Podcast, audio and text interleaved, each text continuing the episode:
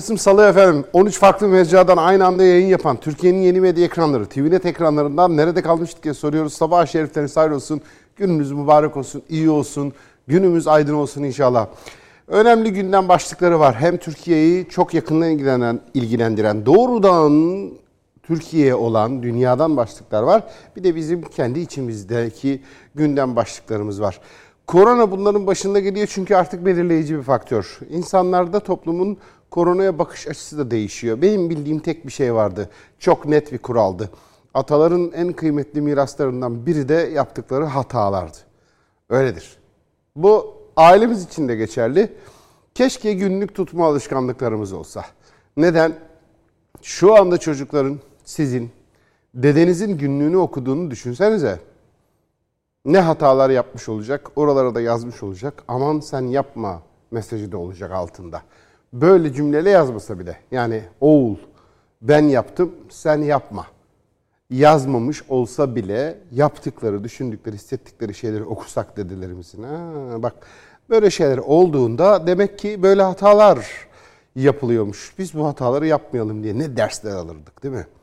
Aidiyet gelişirdi, muhakeme yeteneğimiz gelişirdi, daha isabetli kararlar alabilirdik, panik yapmazdık. Bu salgın içinde geçerli. Birilerinin not etmesi gerekiyor bu salgında yaptığımız hataları. Çünkü bu salgın bitmeyecek belli ki. Korona gidecek, yerine başka bir şey gelecek. Böyle bir çağa girmiş olabiliriz. Bunun ihtimali çok yüksek. Dolayısıyla bugün Sağlık Bakanlığı'nın, hekimlerin, e, siyasilerin, bu işte sorumluluğu olanların, mülki amirlerin, sokağa çıkma kısıtlaması ilan eden valinin, ilan etmeyen valinin, komşuluk ziyareti yasak Karabük'te. Böyle diyen mülki amir valinin hemen yanında da komşuluk ziyareti serbest, yasak değil diyen valinin. Hangisinin hata yaptığını şu anda bilmiyoruz. Bu ilacı kullanın diyen doktorun, kullanmayın diyen doktorun. Bu ilaç şöyledir, bu tedavi de böyledir. Bu tedavi yanlıştır. Aman ha sakın bu tedaviyi aksatmayın, bu tedavi doğrudur. Hangisinin doğru söylediğini bilmediğimiz bir andayız. Çok meselenin içindeyiz. Hiç kimse korona ile ilgili herhangi bir konuda emin değil. Koronaya dair bildiğimiz tek şey şu. Hiç kimse emin değil. Hiç kimse. Kesin bir bilgi. Ben kana, kişisel kanaatim şu. Sağlık Bakanı'nı, doktorları, hekimleri, araştırmacıları, siyasileri, mülki amirleri, meselesi bu olanları, bilim kurulunu, Dünya Sağlık Örgütü'nü ne baktığımda gördüğüm tek en büyük hakikat hiçbirisi emin değil. Hiçbirinin elinde kesin bir bilgi yok. Dolayısıyla birilerini suçlamanın da anlamı kalmadı artık. Çünkü kimsenin elinde kesin bir bilgi yok. Dolayısıyla bu kadar bulanık bir durumda, bu kadar kesin olmayan bilgilerin olduğu durumda ortalığın komploculara kalması, dedikoduculara kalması, e, buradan para kazanan adamların piyasada dans ediyor olması, illa doğrudan para kazanmak değil. Covid-19 ile ilgili mesela YouTube'dan para kazanmak mümkün değil. Niye? Çünkü Covid-19 videolarını YouTube reklam vermez. Biliyor muydunuz bunu? Covid-19 haberleri var yani veya Covid-19 ile ilgili programlar yapıyorsunuz. Bunu YouTube'a yükleyin. YouTube onlara reklam vermiyor. Diyor ki uyarı çıkartıyor. Bu videoda Covid-19'dan bahsediliyor. Dolayısıyla bu videoda Covid-19'un reklam geliri söz konusu değildir diyor ve reklam vermiyor. Neden? Çünkü Covid-19 ile ilgili yalan yanlış bilgiler, çok reyting alacak bilgiler ortalığa saçılır. Millet buradan para kazanır diye etik tedbir alıyorlar. Hastalık, ilaç bu gibi konularda reklam yayınlamıyor YouTube. Google'ın etik kurallar çerçevesi. Fakat ne kazanıyorsunuz? Böyle doğrudan para kazanmıyorsunuz da itibar, bilinirlik, şöhret, ünlülük bunlar kazanılıyor. Herkes bir şey söylüyor o yüzden. Ama bizim elimizde tek bir bilgi var. Hiçbir şey kesin değil. Neden? Basit bir hesap yapalım şimdi sizinle. 3316 günlük hasta açıklanıyor. Bu konuda bile kafamız karışık. Semptomatik mi, asemptomatik mi? Burnu akana mı hasta diyoruz, makineye bağlanana mı hasta diyoruz? Komaya gireni nasıl sayıyoruz? Komaya girmeyip de makineye bağlananı nasıl sayıyoruz? Serum takılan mı, takılmayan mı? Evdeki hasta mı, hastanedeki hasta mı? Karma karışık bir ortalık. Normal bir vatandaşın doktor olmayan, Sağlık Bakanlığı'nda bürokrat olmayan birinin bunları anlaması imkansız. Kim ne söylese yanlış konuşuyor. Ve bir sürü bilgi var ortalıkta. Dolayısıyla bir karışıklık durum var. Ama elimizde net bir şey var. 3316'dan söz ediyoruz şu anda dün itibariyle Türkiye'den. Bu da ne diyoruz bu kişilere? Hasta. 3316 hasta varmış Türkiye'de. Bak pozitif çıkan değil ha. Yani evde oturan değil herhalde değil mi? Heh. Niye sokağa çıkma kısıtlaması yok şu anda? Geçmişte Haziran'da yaptığımızda hata mı yaptık? Şimdi yapmayarak mı hata yapıyoruz? Geçmişte Haziran'da bine yakın insandı. Onların hepsi de hasta değildi. Bazıları pozitifti. Bazıları aynı şimdiki gibi evdeydi. Hastaları da saymıyorduk. Hep beraber, hep birlikte sayıyorduk. Değil mi? O zaman ilan ediyorduk da sokağa çıkma kısıtlaması. Şimdi niye ilan etmiyoruz? O zaman mı panik yaptık, hata yaptık, çok gereksiz bir şey yaptık, ülkenin ekonomisine zarar verdik, bir sürü işi gücü aksattık? Yoksa şimdi mi artık umursamıyoruz ölenler ölür kalan sağlar bizimdir mi diyoruz? Tam olarak şu anda Türkiye olarak ne diyoruz? Benim hiçbir fikrim yok artık bu konuda. Neden? Bilmiyorum çünkü. Çok basit. Ben bilmiyorum. Bunu kim biliyor? Ateş Kara. Biliyor mesela şu anda. Neden? İşte Ateş Kara'nın uzmanlığı bu. E, profesör, konusu hastalık. O Ateş Kara e, bilim kurulunda. Dün mesela bir tavsiye kararı verildi değil mi? Şöyle şöyle tedbirler alınsın diye. Tedbirin şekli şemali yazmıyor tavsiye kararlarında. Ama şu başlıklarda, şu konularda tedbir olunması gerekir diye tavsiye veriliyor. Sonra siyasi irade karar veriyor. Şimdi bunların işte o kararları yazan insanlardan biri Ateşkar. O biliyor. Ben bilmiyorum. Benim bildiğim tek şey ne? Ya bu bir hastalık. Bak takır takır öldürüyor insanları. Ahmet abi de Covid-19'dan öldü. Kanseri yenmişti iki defa. İki ayrı kanser tedavisi görmüş bir adamdan bahsediyorduk Ahmet Kekeş'ten. Ahmet abi ne oldu? Geldi geldi geldi. En son Covid'e. Covid'den hayatını kaybetti. Allah rahmet eylesin. E şimdi bak insanlar çatır çatır ölüyor. Komşularım, arkadaşlarım, bir sürü insan öldü. Kendi yaşıtım, benden daha küçük tanıdıklarım. Hepsi Covid'den ölüp gittiler. Hastalar şu anda olanlar var. Tek bildiğim şey şu. Bu bir gerçek hastalık. Ama propaganda. Ama küresel devlet kurulacakmış. Ona kanat takılacakmış. Buna çip takılacakmış. Şimdilik bu kısım beni ilgilendirmiyor. Beni ilgilendiren tek kısım ellerini yıka, maskeni tak, mesafeni koru. Nereden biliyorum? Buna neden bu kadar itaat ediyorum? Hadis-i şerifler öyle söylüyor. Bütün hekimler böyle söylüyor. Hekime itaatsizlik caiz değildir. Hekime itaat edilir. Dolayısıyla yani bilim insanı bir şey söyledi mi Müslüman insan, Müslüman bire şöyle yapar. Burada bir hekim var ve sana bir şey söylüyor. Kim olduğuna bakmasın. Hekim mi bu adam? Kesin hekim. Tamam sana bir şey söylüyorsa yaparsın. Onun söylediğin tersini yapmak caiz değil. Müslüman böyle tavır sergilemez. Sorumluluk ondadır. Şimdi ne oluyor? Bana diyorlar ki maskeni tak. Peki taktım. Başka elini yıka. Tamam. Düzenli olarak uzun en az 30 saniye yıka. Peki tamam. Başka mesafeni koru. Tamam. E, damlacıkla, nefesle bilmem neyle de bulaşıyor bu. İlla dokunmaya gerek yok. Doğru söylüyorsun. Biraz uzak dur. Bitti. Başka başka hiçbir şey yok elimde. Hiç kimse bir şey bilmiyor. O yüzden başta söylediğimi söylüyorum.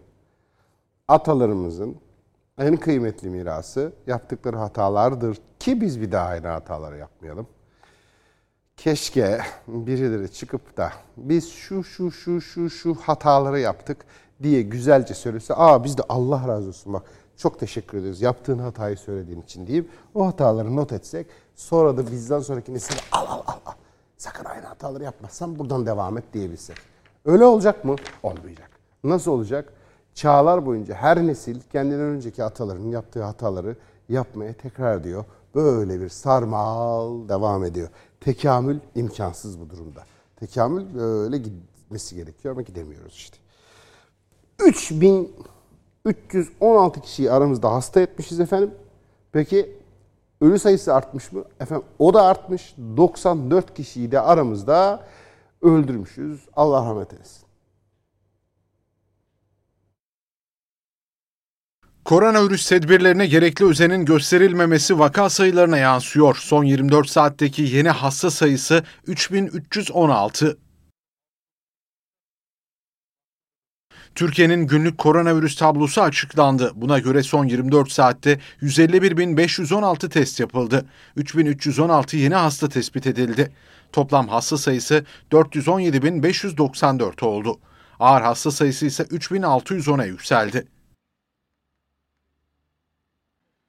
Günlük can kaybı da vakalarla birlikte artıyor. Tedavi görenlerden 94 kişi daha hayatını kaybetti. Toplam vefat sayısı 11.601'e yükseldi. İyileşenlerin sayısı da artıyor ancak beklenen seviyede değil. Son 24 saatte 2712 kişi hastalığı yendi. Toplam iyileşen hasta sayısı 356.375 oldu. Sağlık Bakanı Fahrettin Koca Twitter hesabından yaptığı değerlendirmede artan vakalara dikkat çekti. Koca, tedbirlere uymak, birlikte hareket etmek bu mücadelenin en önemli silahıdır. Tedbirlere uyma sorumluluğu hepimize ait ifadelerini kullandı.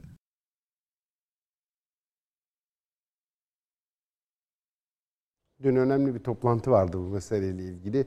İşte o bilim kurulu toplantısı. Bilim kurulunda profesörler bu işin uzmanları oturuyorlar. Diyorlar ki şöyle yaparsak daha iyi, böyle yaparsak daha kötü.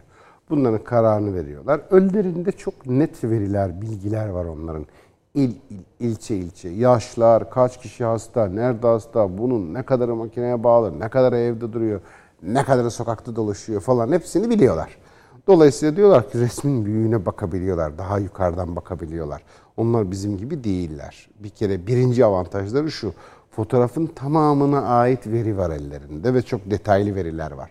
İkinci avantajları şu, avantaj değil, adamların işi bu, uzmanlık alanları o. Bizim değil. Biz ne biliriz bulaşıcı hastalıklar, enfeksiyon, solunum yolları, virüs, şudur budur bunların bunlara dair hiçbir bilgi yok elimizde. Onlar konusu bu olan insanlar. E bir de bu da olunca böyle otururlar bir takım kararlar alıyorlar. Bu hastalığı yenebilmek, bu hastalıktan Türkiye'yi kurtarabilmek adına ne yapmak lazım diyor. Sonra o kararları listeliyorlar. Bu kararların adı ne oluyor? Tavsiye kararları. İşte Sağlık Bakanı Fahrettin Koca toplantının sonunda bir açıklama yaptı. Dedi ki bir dizi tavsiye kararı alındı dedi. Ne onlar bilmiyoruz. Hangisi uygulanacak onu da bilmiyoruz. Uygulanacak mı onu da bilmiyoruz. Tek bildiğimiz şey ne? Tek bildiğimiz şey şu. Sağlık Bakanı dedi ki bir dizi karar tavsiye edildi. Bakalım neymiş onlar. Koronavirüs Bilim Kurulu toplantısı Sağlık Bakanı Fahrettin Koca başkanlığında gerçekleştirildi. Video konferans yöntemiyle gerçekleştirilen toplantıda artan vaka sayıları üzerinde durulan ana gündem maddesi oldu. Bakan Koca vaka artışında birincil etkenin insan hareketliliği ve toplu mekanlarda bulunma olduğuna dikkat çekerek alınması gereken kısıtlayıcı tedbirlerin tüm detaylarıyla masaya yatırıldığını ifade etti. Koca, hastalığın yayılmasını önleyici somut tedbirlerin hayata geçirilmesinin tavsiye edilmesi yönünde karar alındığını belirtti. Son dönemde sürekli dile getirdiğimiz üzere tüm Türkiye'de genel bir artış eğilimi mevcut. Ancak İstanbul başta olmak üzere ülkemizin genelinde daha ciddi seyrediyor.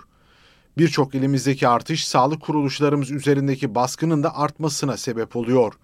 Bilim Kurulu'nda artış hızının yüksek seyrettiği illerimizin üzerinde özel olarak durduk. Bakan Koca toplantıda Süleyman Soylu. Allah şifa verdi, iyileşti. Covid-19 olmuştu değil mi İçişleri Bakanımız? Allah şifa verdi, elhamdülillah iyileşti. İyileşir iyileşmez, devam dolaşmaya. Gitti bu sefer İzmir'e, deprem bölgesine. İçinde kalmış, gidemedi hastalıktan dolayı. Normalde bir yerde deprem olur, bir sıkıntı olur, bilmem ne olur. İlk böyle uça uça giden bakanlardan Süleyman Soylu. Normalde gider orada kalır, bakar, ilgilenir, çalışır yani. Öyle bir bakan ya. Fakat hastalıktan dolayı gidememişti. İçine oturmuş belli ki yani. Hemen hastalık bitti mi bitti. Şu anda sağlıklı mıyım ben? Sağlıklıyım. Dolaşmama izin var mı? Var dedi kimler? O İzmir'e. Hemen İzmir'e gitti. İşte Süleyman Soylu İzmir'e giderdi. O Ayda'yı ziyaret etmez mi? Çadır kente gitti. Vatandaşlarla konu çadır kent. Çadırda kalan vatandaşların yanına gitti. Onlarla konuştu. Elbette Ayda'yı da unutmadı. Ayda'nın da yanına gitti. İçişleri Bakanı Süleyman Soylu. Koronavirüs tedavisi tamamlanan İçişleri Bakanı Süleyman Soylu iyileşir iyileşmez 6.6'lık depremin vurduğu İzmir'i ziyaret etti. Bakan Soylu ilk olarak İzmir İl Afet ve Acil Durum Müdürlüğü Afet Koordinasyon Merkezi'nde düzenlenen toplantıya başkanlık etti. Bakan Soylu daha sonra Aşık Veysel rekreasyon alanında kurulan çadır kenti ziyaret etti.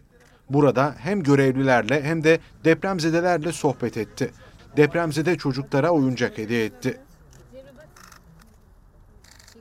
Gazetecilere yaptığı açıklamada Türkiye'nin afet sonrası alınan aksiyonda en iyi seviyede olduğunu belirten Soylu, konteyner kentteki çalışmaların önümüzdeki hafta sonu biteceğini müjdeledi. Depremde Türkiye'nin aldığı ve afetlerde Türkiye'nin aldığı aksiyonu dünyanın en gelişmiş ülkelerinin alabilme kabiliyeti söz konusu değildir. Burada kendi kurumlarımızla, milletimizle, devletimizle ortaya koymuş olduğu bu hem acil hem müdahalede etkin hem de vatandaşımızla bunu çözebilme konusunda ortaya koymuş olduğu gayret sebebiyle medyunu şükranız. Gün içerisinde gerçekleştirdiği programların ardından Bakan Soylu, depremin 91. saatinde enkazdan sağ olarak çıkarılan Ayda Gezgin'i ve ailesini evinde ziyaret etti. Bakan Soylu, oyuncaklarıyla oyun oynayan Ayda'ya hediyeler verip bir süre minik kızla vakit geçirdi.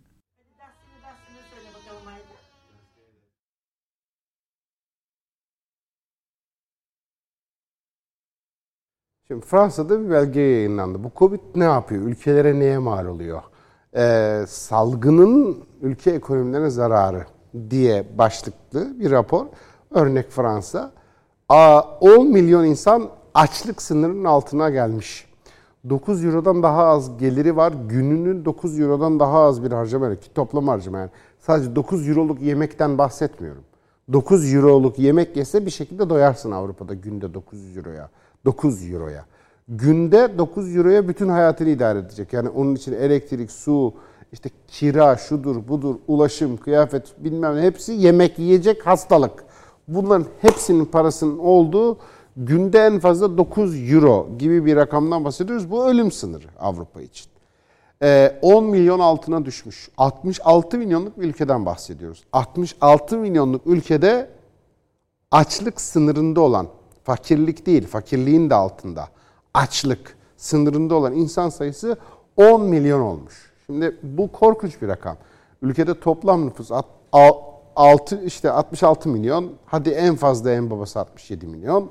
10 milyon insanınız açlık sınırındaysa o Orta Afrika ülkelerinin yanına yaklaşmaya başlamışsınız demektir rakam olarak yani. Peki niye böyle? Sadece Covid'den dolayı mı? Değil elbette. İşte küreselci politikalar, e, Macron'un yaptığı hatalar, gereksiz kahramanlıklar, eski nesil siyonistlerle yeni nesil siyonist sermayenin çatışması, yani Jeff Bezos, bilmem kim falan gibi yeni nesil siyonistlerle eski nesil siyonistler. Bizim ülkemizde de hani işte Bilderberg falan filan diye anlatılan yerler var ya sermayelerin konuşuyor. Ona eski dünyanın zenginleriydi. Bizim hani ülkemizde de var şimdi. Ben onlarla aram çok iyi. Acayip para getireceğim bu ülkeye. Bilder belki ben tanıyorum diye dolaşanlar var ya. Onların dönemi kapandı gitti. O adamlar zengin zenginler hala ama yeni nesil siyonizm, yeni nesil sermaye refleksleri var. İşte bu yeni nesil siyonizm ve yeni nesil sermaye akışında Macron orada da kendine yer bulamadı. Rothschild'lerin prensesi olmasına rağmen. Prensi, prensesi dedim. Allah söyletti. Rothschild'in prensi olmasına rağmen bu yeni nesil siyonizmin içinde sermaye yer bulamayınca da iflas ediyor. Ve bir faktör daha var ki bana kalırsa kişisel yorumum en büyük faktör bu. Fransa sömürgelerinde isyanlar başladı. İtirazlar başladı. Bu itirazlar yarın isyanı getirecek. Bundan da para kaybediyor. Milletin Fransa'da aç olmasının sebebi Fransızlar zaten bir şey üretmiyordu ki. Neyle para kazanıyormuş? Ne üretiyorlardı? Dünyaya ne katıyorlardı? Bunlar sömürgeci, barbar, namussuz, şerefsiz, haysiyetsiz adamlardır. Bu sömürgeciler başkalarından çalarak geçiniyorlar. Sarı yelek dediğiniz aksiyon ne? Sınıfçı, pislik bir hareket. Niye? Sömürgeden daha fazla para istiyorum diyen barbarlar bunlar. Sarı yelekler sokak hareketi mi? İnsan hareketi mi? Değil. Kepazelik, sınıfçı hareket, pislik. Tam kafası ezilecek tipler yani sarı yeleklerin tamamı. Neden? Sınıfçı bu adamlar. Hükümetlerine şu politikayı düzelt, adil ol falan demiyorlar ki. Sömürgeden bana daha çok para ver diye yalvaran yağmacı, paracı, aşağılık adamlar onlar. Dolayısıyla Fransa tamamen yağmacıdır ve sömürgecidir. Bu sömürge paralarında sıkıntı çıkınca al işte. Üstüne bir de salgın geldi. Buyurun efendim. Çok övündükleri, çok örnek verdikleri, sağa sola dudak büktükleri o cücenin, küçük Napolyon'un, Macron'un ülkesi Fransa'da 10 milyon adam ki açlık sınırında yaşıyor. Gitsin kendi ülkesine baksın namussuz. Buyurun. Yeni tip koronavirüs uzun süredir tüm dünyayı etkisi altına aldı. Yaklaşık 1,5 milyon insanın öldüğü, 10 milyonlarca insanın da ölüm ve yaşam arasında durduğu pandemi gelişmiş ekonomileri de alt üst ediyor. Uluslararası kurumların diz çöktüğü Covid-19 karşısında Avrupa Birliği'nin amiral ülkelerinden Fransa'da neredeyse iflas eşiğine doğru yuvarlanıyor. 65 milyonluk ülkede fakirlik sınırı altında yaşayanların sayısı 10 milyon düzeyini geçti. Koronavirüsün teslim aldığı Fransa'da küresel salgının neden olduğu gelir kayıpları her gün çığ gibi büyüyor. Katolik İlk Yardım Kuruluşu'nun açıkladığı veriler koronavirüs sonrası 5,5 milyon insanın günlük 9 euronun altında gelir ile geçimlerini sürdürmek zorunda kaldığını gösteriyor. Dernek Başkanı Veronica Payet salgın kriz için durum endişe verici boyutlara ulaştı değerlendirmesinde bulundu. Payet yakın gelecekte durumun çok daha kötüleşeceğini de beklediklerini aktardı. Öte yandan işsizliğin de %9,5 seviyelerine yükseldiği Fransa'da son 25 yılın en yüksek kamu borcu seviyeleri var.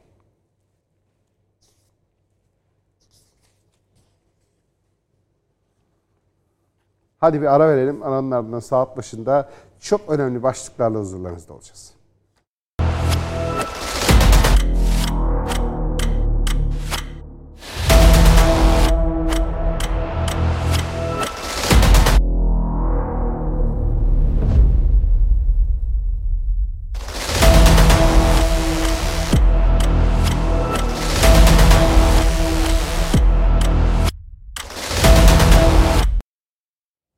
17 Kasım Salı devam ediyoruz efendim. Saat başında yeniden huzurlarınızdayız. Acı bir haberle açıyoruz bültenimizi. Hakkari'den şehit haberi. Sınır bölgesinde operasyonda olan askerlerimizden acı haber geldi. Ve hem Hakkari'den hem Şırnak'tan sınır hattındaki operasyon e, sırasında yapılan e, operasyonda bir askerimiz şehit oldu. Milli Savunma Bakanlığı'ndan yapılan açıklamada Hakkari Çukurca Irak sınır hattında icra edilen operasyon esnasında bölücü terör örgütü mensuplarınca taciz ateşi yapıldığı belirtildi. Taciz ateşi nedeniyle piyade uzman çavuş Abdurrahman Topuksuz'un şehit olduğu ifade edildi. Şırnak Silopi ilçesinde Irak sınır hattında ise bir asker teslim olacak teröristleri kararlaştırılan bölgeye sevk etmek maksadıyla girdiği Habur çayında suya kapılarak ağır yaralandı. Asker kaldırıldığı hastanede yapılan tüm müdahalelere rağmen kurtarılamayarak şehit düştü.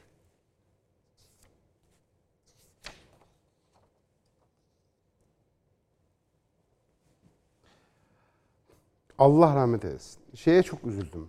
Taciz ateşinde şehit oldu askerimiz. Ee, suya kapılıyor. Öbür askerimiz de ya. Olacak iş değil. Hastanede şehit düştü. Çayda o teslim şeyine gidiyor görevine. O sırada suya kapılıyor çayda şehit düşüyor. Hastanede gece çok takip ettik onu.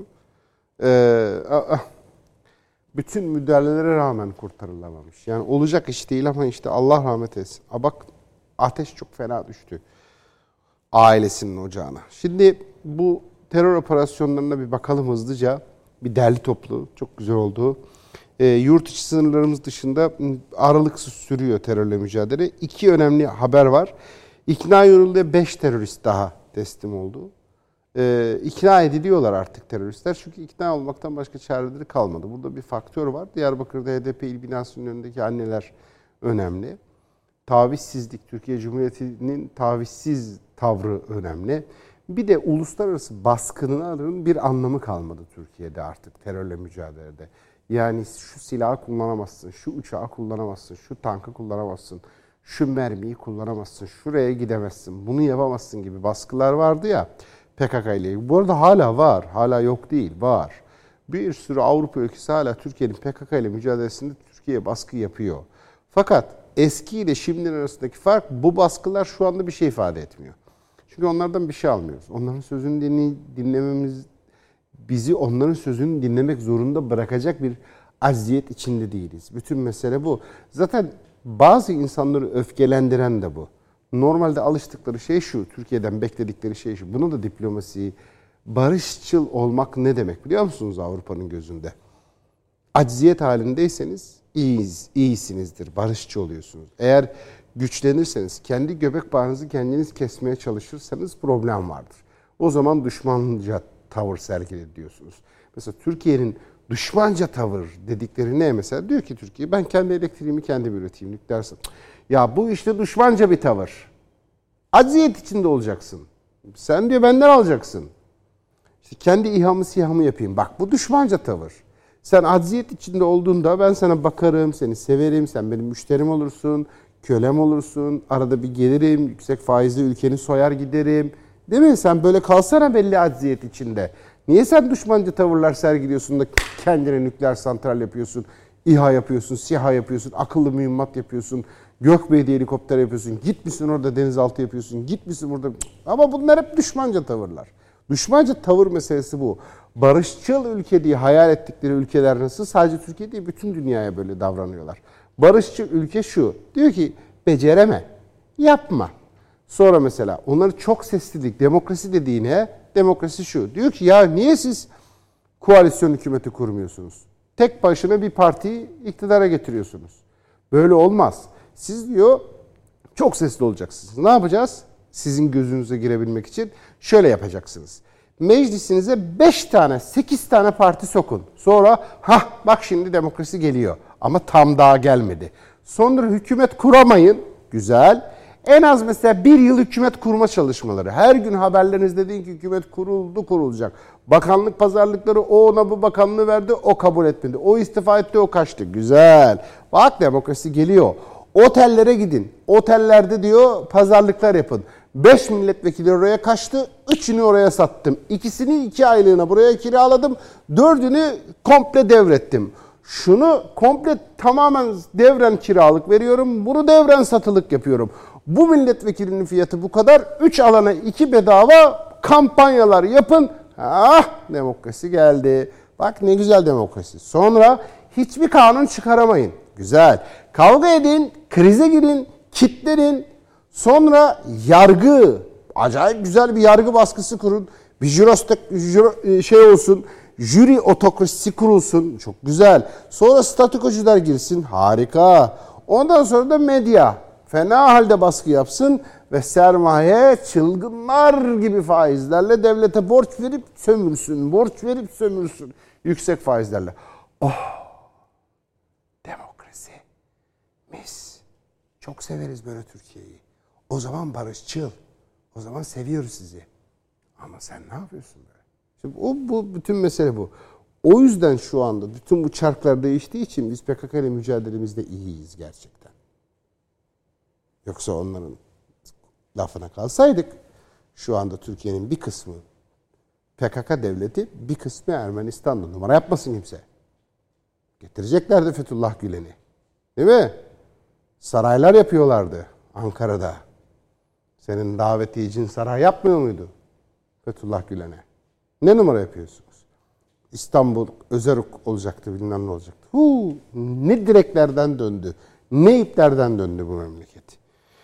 Bir öyle beş terörist teslim oldu. Mersin'de de üst düzey iki terörist, e, Mardin'de eylem hazırlığında olan da iki terörist de yakalandı.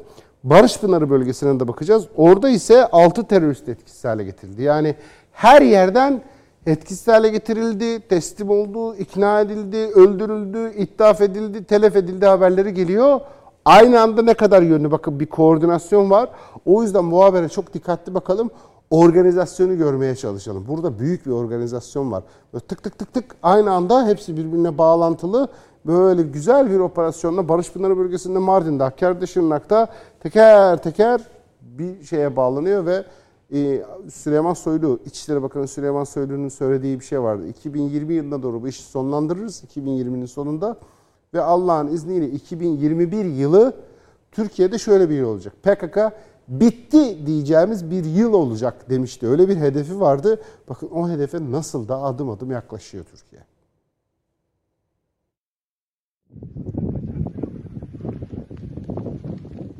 Yurt içi ve sınır dışında terör örgütleriyle mücadele devam ediyor. Başarılı operasyonlarla büyük darbe vuruluyor, kanlı eylemler önleniyor.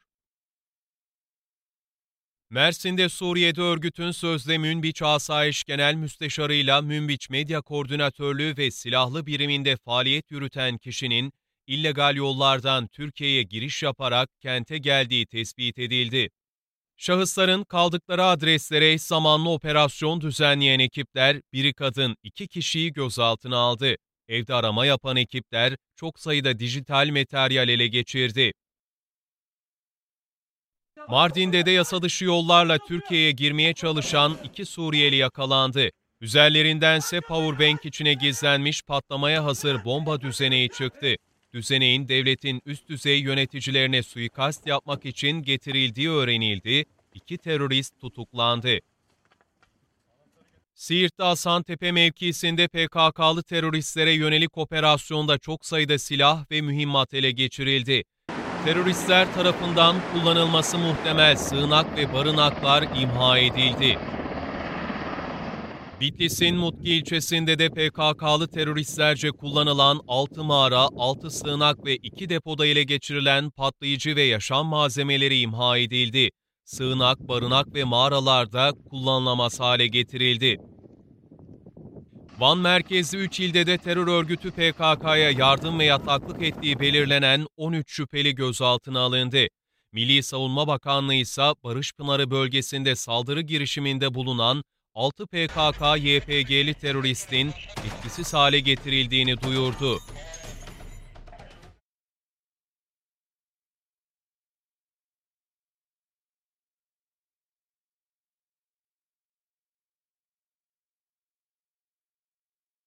Şimdi bir terörist daha yakalandı. Ee, Türkiye'ye giriş yapmaya çalışıyor terörist ve yaralı olarak giriş yapmaya çalışıyor.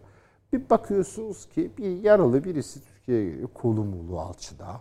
Değil mi? Nasıl plan yapılmış yani. Böyle Netflix dizileri izleye izleye zannediyorlar ki bunu kandırabiliriz. Netflix hayranı böyle siyasiler de var ya böyle hani konusu bütün ömrü Netflix'te geçiyor. Kararları Netflix üzerinden veren tipler var aramızda. Böyle onu böyle dert edilmişler, dava edilmişler Netflix'i işte. O tayfadan, o akılsızlık dairesi içinden onu izliyor. Böyle zannediyor ki Türk askerini, Türk devletini ben kandırırım. Nasıl yapacağım? Şimdi alçı diyor, sararız kolumuza. Aslında orada patlayıcı var. O diyor alçıyı sararım. Sırtıma da diyor bombayı çantaya koyarım. Oraya da tetikçi. Ben öyle Türkiye'ye girer. Burada elem yaparım diye plan yapıyor. Ve zannediyor ki kandır diyor. Bakın nasıl ele geçirildi.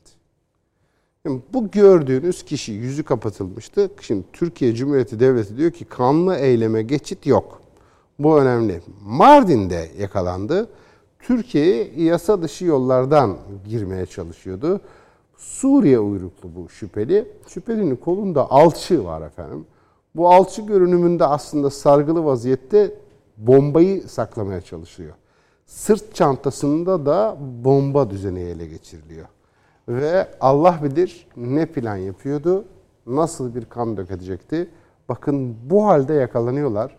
Normalde bu tip ayrıntıları paylaşmıyoruz haberlerimizde. Hani e, eşeğin aklına karpuz kabuğu kaçırmayalım.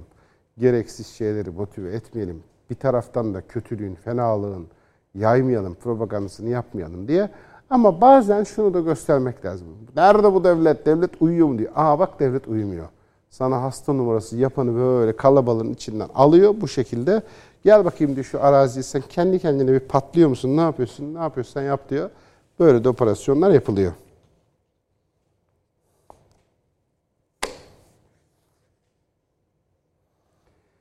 Çok önemli operasyonlar bunlar. Hani ço- çoğu zaman bu tip operasyonları biz atlıyoruz bilerek haber olarak vermiyoruz. Niye? Çünkü haberde öyle detaylar var ki bayağı bildiğiniz eğitim gibi yani. Teröristler otursunlar, haberi izlesinler, öğrensinler. Ha bak böyle geçiriyormuş sınırdan. Bak silah buraya saklanıyormuş gibi. Bunlara hiç gerek yok. Ben niye Karsu'yu kaçıracağım? Bir de zaten şöyle bir durum var bazen. fenalığı tasvir, safi zihinleri ihlal eder. Yani kötü bir şeyi ayrıntılarıyla anlatmak insanların zihinlerini bulandırır. Bu bulanma kötülüğün, fenalığın kanıksanmasına, normalleşmesine ve yayılmasına sebep olur. Bir örnek bir haber vereyim mesela. Şimdi reyting rekorları kırar o haber şu anda yayınlasam o videoyu. Hep birlikte ağlarız. Ah ne fena görüyor musun? O var ya benim elime bir geçecek falan diye. Bir sürü aksiyona geçer insanlar onu izlerken. Güzeldir. Televizyoncular sever böyle şeyi. Şanlıurfa'da MA adında bir şahıs bir tane çocuğu para istiyor diye öldüresiyor, dövüyor. Sosyal medyada izlemişsinizdir. İzlediyseniz de unutun. Paylaşmayın da. Niye biliyor musunuz? O bu tip videolar biliyorum çok etkileşim alıyor. Biliyorum onu sosyal medyada paylaşırsanız RT alır, beğeni alır değil mi? Reklam alınır, para kazanılır. Başka da hiçbir numarası yok. Kimse numara yapmasın bana yani. O tip videoları paylaşmanın bir tane motivasyonu. Ah ah ne fena bak bak ne fena ay içim kaldırmıyor artık pozları numaraları yalan. Doğru olan şey şu buna bol RT gelir. Buna bol fa fav gelir, beğeni gelir. Biz buradan beğeni alalım. Biz buradan RT alalım. Biraz böyle hesabımızda aksiyon olsun canım. Herkesin ne kadar takipçisi var biz de takip edelim. Nefsi meseleler. Kimse numara yapmasın. Samimi olarak o çocuğa üzülen hiç kimse birazcık şuurlu olsa, birazcık, azıcık, şu kadarcık şuuru olan bir adam o çocuğa hakikaten üzülüyorsa o çocuğun dayak sokağın ortasında dayak yediği videoyu paylaşmaz. Olur mu? O videoyu yayınlanır mı? O video sosyal medyaya yüklenir mi? Bakın bakın görün görün neler oluyor. Ah ah falan. Hemen girilir altına çeşitli pozlar verilir. O bilmem ne onu benim elime bir verseniz. Ah ulan bizim mahallede olsa, ulan bizim orada olsa ben bunu keserim falan diye altına böyle mesajlar. Değil mi? Evet. Oh rahatladık. Vicdanlı insan numaralarımızı da yaptık. Yalanlarımızı söyledik. Hemen hanım ver şuradan bir bardak çay. Ne yaptık ya işte şeye tepkimizi verdik. Şanlıurfa'da çocuğu döven adama tepkimizi verdik. Oh, artık vicdanlı, akıllı, rahat, ahlaklı bir insan olarak. Hadi oradan. Yaydın. Kötülüğü satarak kötülükten para kazandın. Kötülük pazarladın. Yaptığın şey bu. Kimse numara yapmasın. Sosyal medyanın bu çağın bize üzerimize lanet gibi çökerttiği karanlıklardan biri de budur. Kötülüğü yayıyoruz. Kötülüğü paylaşıyoruz. Kötülüğü tasvir ediyoruz. Kötülüğü normalleştiriyoruz. Kötülüğü herkese paylaşıyoruz. Buradan da retweet, beğeni, itibar, etkileşim kazanıyoruz. Fırsat varsa bunu paraya çeviriyoruz. Yoksa duygusal tatminle faydalanıyoruz. Bu mu iyilik şimdi? Ha? Ya. O haber öyle verilmez. O haber şöyle verilir. Adam tutuklanır. Adamın tutuklanmış adamın tutuklanma anına veya tutuklandığından sonraki kelepçeli fotoğrafı oraya konulur suçlu. O fotoğraf kullanılır. Ondan sonra da denir ki Şanlıurfa'da bir çocuğu döven sırf para istedi diye ya da bilmem ne istedi diye sokak ortasında saldıran o çocuğu darbeden MA adındaki Saldırgan gözaltına alındı, çıkartıldı. Mahkemede de tutuklandı. O haberi de vermiş olalım. O saldırganı Şanlıurfa Emniyeti Allah razı olsun. Hemen yakaladılar. Hemen ifadesini aldılar. Hemen hakim karşısına çıkarttılar. Hemen tutuklandı. Bitti gitti. Sosyal medyada öyle bir zıkkım tarafı var. Bu sosyal medya hiç böyle olmayacak şeyleri böyle olmuş gibi gösterebilir. Parlatır. Çok büyük zannedersiniz. Çok önemli zannedersiniz bir şeymiş zannedersiniz. Mesela bunlardan bir tanesi de İyi Parti. Sosyal medyaya bir baksam bayağı parti. Bu neler dönüyor? Yok aslında bir numaraları. Nereden anlıyoruz? Basit bir test yapalım şimdi. Ümit Özdağ ihraç ettiler. Niye? Partinin içinde FETÖ'cüler var. Şöyle şöyle etkinlikleri var. Ahan da delilim bu. Ahan da olayım bu dedi diye. Ümit Özdağ ne dedi başka? Bunlar dedi federasyonlu dedi şey yapıyorlar anayasa çalışması yapıyorlar. Federasyonlu ha. Ümit Özdağ'ın söylediği. İyi Parti, HDP, Saadet Partisi, CHP toplanmışlar. Federasyon, federatif devlet. Yani Türkiye'nin üniter yapısı var ya, tek devlet diyoruz. Tek bayrak diyoruz. Değil mi? Tek devlet, tek bayrak, tek millet. Bunu bölelim. Bir miktar Kürdistan, bir miktar Ermenistan, bir miktar FETÖ'istan değil mi? Böyle bir şeyler yapalım. Bir parçalansın, bir federasyonlar kurulsun. Ha bunu da böyle söylenmez ama. Bu nasıl söylenir? Efendim üzerinde çalıştığımız şey yerinden yönetim. Merkezi hükümet, yerel hükümet falan. O hatırlayın o lafları. Bir sürü Ekrem İmamoğlu'nun, Tunç Soyer'in ağzından düşürmedikleri merkezi hükümet, merkezi hükümet. Rejim, rejim, rejim. Yerel hükümet, yerel hükümet. Ne işte bu federasyon işleri. Bölünme işleri. Şimdi buna kızınca da yapıyor. Buna mı, bu, bunu da mı konuşmayalım? Buna da mı kızmayalım? Sen plan yapacaksın. Bak şimdi Ümit Özdağ ne diyor? Genel başkanlığa hazırlandığını ile sürdü. Kimin? Kavuncu'nun Meral Akşener sonrası genel baş- başkan olacakmış meğerse. İşte size tertemiz, kılçıksız bir FETÖ planı açıklayan da İyi Parti'nin içinden Ümit Özdağ. Bakın neden şimdi bütün FETÖ'cü hesaplar bana yönelik e, bir kampanya başlattılar. Bütün dünyada. Çok ilginç. Evet. Videolar çekiyorlar. Dakikalarca, onlarca dakika anlatıyorlar benim ne kadar kötü bir adam olduğumu. Buğra Kavuncu'yu korumaya aldılar. Güya İyi Parti'yi savunmak adına. Ergenekon terör örgütü üyesi Ümit Özdağ e, operasyon yapıyor. Kime? İyi Parti'ye. Siz kimsiniz be? Ajan kılıklı herifler. Emperyalizmin işbirlikçileri. Size mi kaldı İyi Parti'yi korumak? Siz kendi milletine silah çekmiş, kendi parlamentosunu bombalamış pisliklersiniz. İyi Parti'yi kuranlar Türk milliyetçileri, vatanseverler. Bu duruma nasıl düşürürsünüz partiyi? Benim verdiğim mücadelenin özü bu Net Bey. Meral Akşener sonrasının genel başkanlığına hazırlanıyor. Buğra Kavuncu mu? Bu kon evet bu bu kongreden parti zararlı çıktı. Bu kongreden Sayın Genel Başkan zararlı çıktı. Koray Aydın zararlı çıktı. Üstü çizilmesi için ama tamamen değil e, belirli il başkanlarına e, talimat verilen mesela Yavuz Ağaralioğlu e, zararlı çıktı. Ama bir tek kişi Buğra Kavuncu karlı çıkartıldı. E o zaman Bana dört kişi ya o zaman o zaman şu kişi. olay şu. Yani sizin iddianıza göre diyorsunuz ki yani bir Buğra Kavuncu Akşener sonrası İyi Parti'nin genel başkanlığına hazırlanıyor. O zaman onun arkasında parti içinden ve güçler var. milliyetçiliğinin de denet evet ve Türk milliyetçiliğinin böylece kontrol altına İyi Parti'deki Türk milliyetçiliğinin de kontrol altına alınmasına çalışılıyor.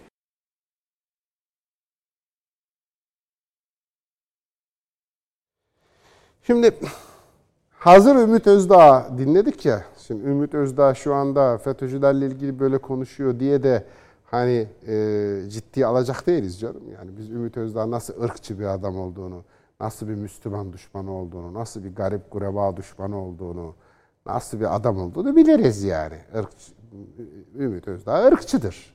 Ümit Özdağ faşisttir. Ümit Özdağ gibi tipler bu ülkenin milli birliği için tehlikelidir. Milli güvenlik için tehlikelidir. Kimse bana Ümit Özdağ anlatmasın. İki tane FETÖ'cülerle ilgili bir şey söyle. Hey. İyi Parti'nin kurucusun sen. Bilmiyor musun İyi Parti'yi FETÖ'cülerin kurduğunu? Ne susuyorsun kaç senedir? Şimdi mi aklın başa geldi? Sen kendi siyasi hırsından dolayı. Bir kere ben size bir şey söyleyeyim. Arası iyiyken bildiği sırlar arası fena olunca pay ifşa etmek münafıklık alametidir. Aa size münafık ya. Ne, ne konuşuyor Ümit Özdağ? Bilmiyor muydu? Kavuncu'yu yeni mi öğrenmiş? Ha? Geçen hafta mı tanımış Kavuncu'yu? Ümit Özdağ. Ya numara. İyi Parti'yi FETÖ'cülerin kurduğunu bilmiyor yani Ümit Özdağ. Ya bırak. Şimdi siyasi kavga. Bunlar birbirlerine İyi Parti'yi sen mi ele geçireceksin, ben mi ele geçireceğim, benim adamlarım, senin takımın. Hizipçilik kavgası bu. Günlerdir de bunların ama işte Allah ayaklarını dolaştırıyor bunlar. Birbirine kırdırıyor bunları. O sayede de memleket bir sürü şeyi bunların ağzından duyuyor. Güzel de oluyor. Yesinler birbirlerini.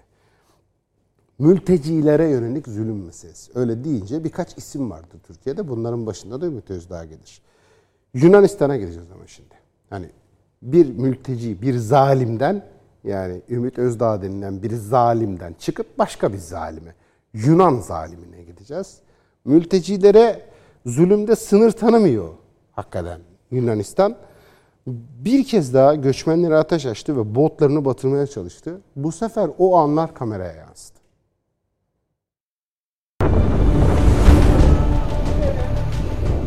Ateş açtılar yetmedi, sivri sopalarla botları batırmaya çalıştılar.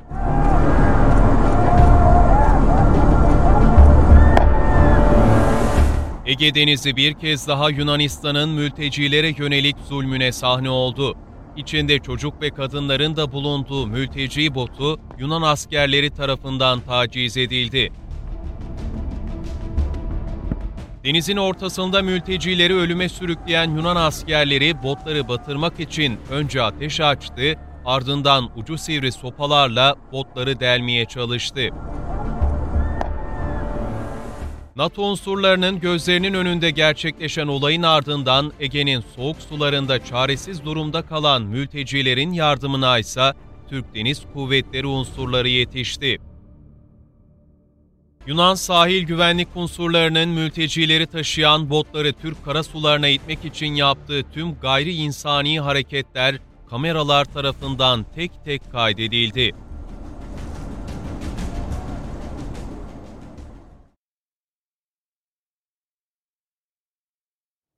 Hadi bakalım günün gazetelerinin birinci sayfalarına bakalım birlikte.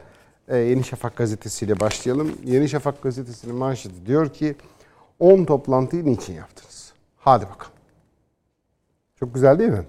Şimdi CHP, HDP, İyi Parti ve SP'nin yeni anayasa ve siyaset mühendisliği üzerine kafa yordukları toplantılarla ilgili her gün yeni detay çıkıyor. Partiler inkar etse de ev sahibi TÜSES'in internet sitesine göre en az 10 toplantı yapıldı. Burada Cumhurbaşkanı Erdoğan'ın devre dışı bırakılmasından anayasa ve yeni medya oluşturulmasına, muhalefetin ortak dilde buluşmasına kadar birçok konu ele alındı. Şimdi Mustafa Duran'ın haberi. Yeni Şafak gazetesinin manşetinde. Anayasa çalışması yaptınız mı yapmadınız mı? Yapmadık. Yapmışsınız. Niye saklıyorsunuz? Anayasa çalışması yapmak suç değil ki. Kötü bir şey de değil ayrıca. Dünden beri söylüyorum. Anayasa çalışması yapmak iyi bir şeydir. İntelektüel faaliyettir. Her vatandaş yapabilir. Her vatandaşın bu ülke için bir anayasa hayal etme hakkı var. Öyle bir anayasa hayal etme hakkı olduğu gibi oturup bunu yazma hakkı da var. Hatta bunu teklif etme hakkı var. Evde oturun, bir anayasa yazın, bunu da Türkiye Cumhuriyeti Devleti'ne, milletine teklif edin. Bu hakkınız, yapabilirsiniz bunu. İlla siyasetçi olmanıza gerek yok. Herhangi bir vatandaş yapabilir. Herkes yapabilir. Siyasi partiler daha fazla yapma hakkı var. Siyasi partiyi bir memleket hayal edecekler, bir ülke, bir plan. Ne kadar güzel bir şey değil mi ya? Bunlar müthiş. Niye saklıyorsunuz peki bunu? Çünkü yaptığınız şey bu memleketin iyiliğini değil. Yaptığınız şeyin pislik, fenalık olduğunu biliyorsunuz. Şimdi böyle niyetle yola çıkarsanız evinizde bunu elbette gizli yaparsınız.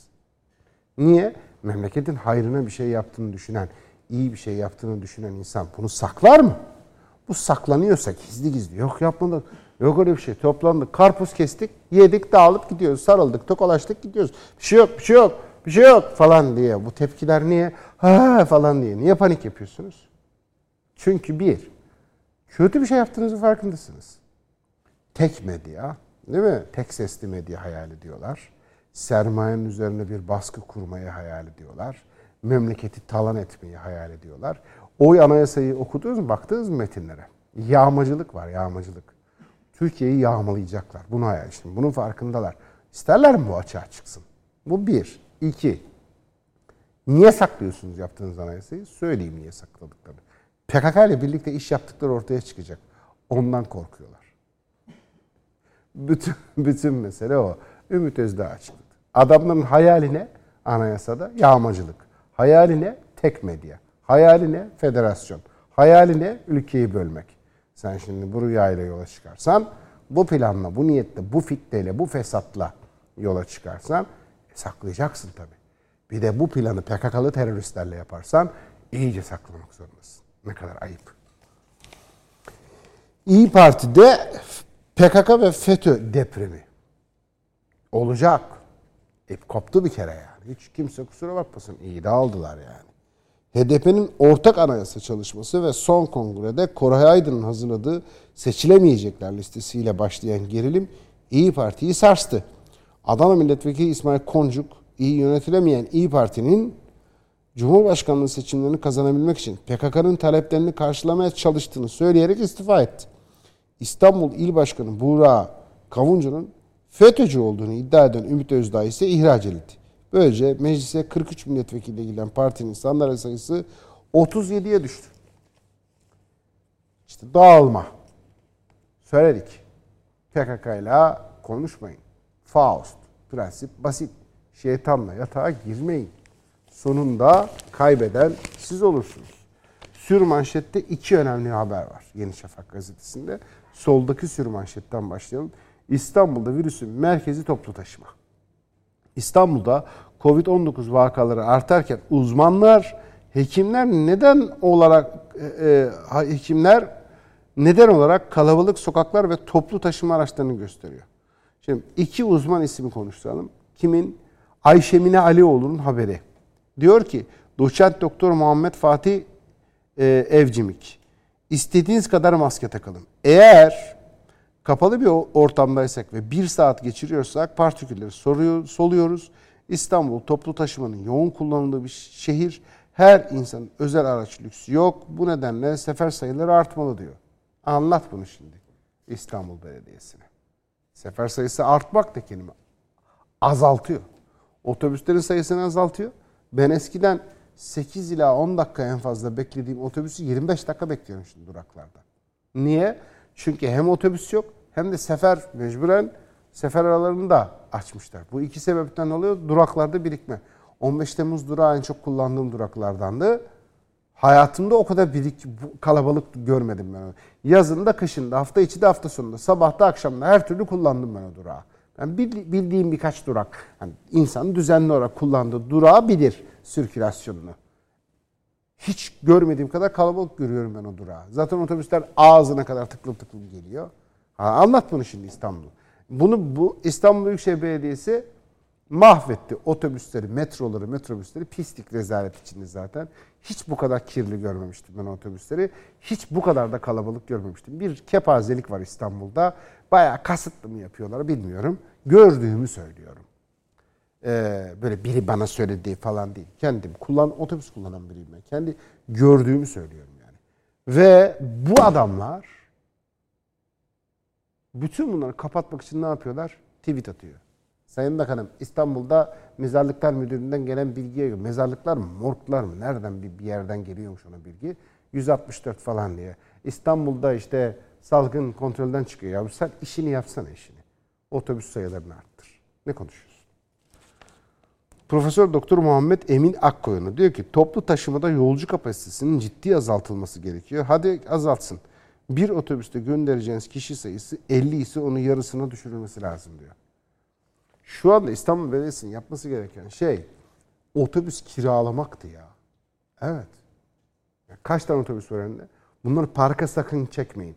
Hepsini salın İstanbul'a, bütün otobüsleri. İnsanlar bir ferah ferah binsinler. Bir otobüste 50 kişi tıkışmasın, 15-20 kişi alsın gitsin en fazla. Ayrı ayrı insanlar otursunlar, hızlı hızlı gelsin, duraklarda birikme olmasın diye. Hani bana böyle bir dertlenen belediye bulsanıza. Ya ne olacak bu insanlar diye dertlenen bir belediye.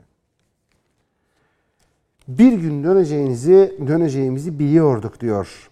Tapular sandıktan çıktı. Ermenistan 28 yıl önce Şuşa'yı işgal edince ev ve vatanlarından ayrılmak zorunda kalan Şuşalılar bayram yaşıyor.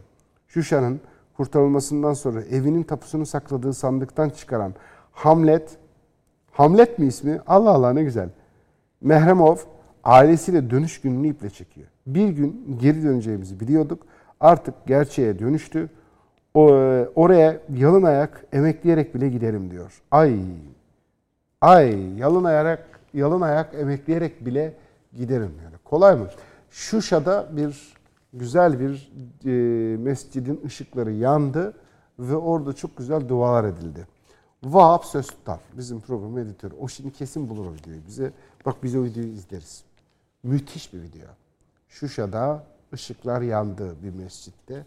Harika. Kısacık 20 saniye. Ama bir kelime tevhid okuyor birisi bir abimiz. Ya böyle mi güzel bir ses olur?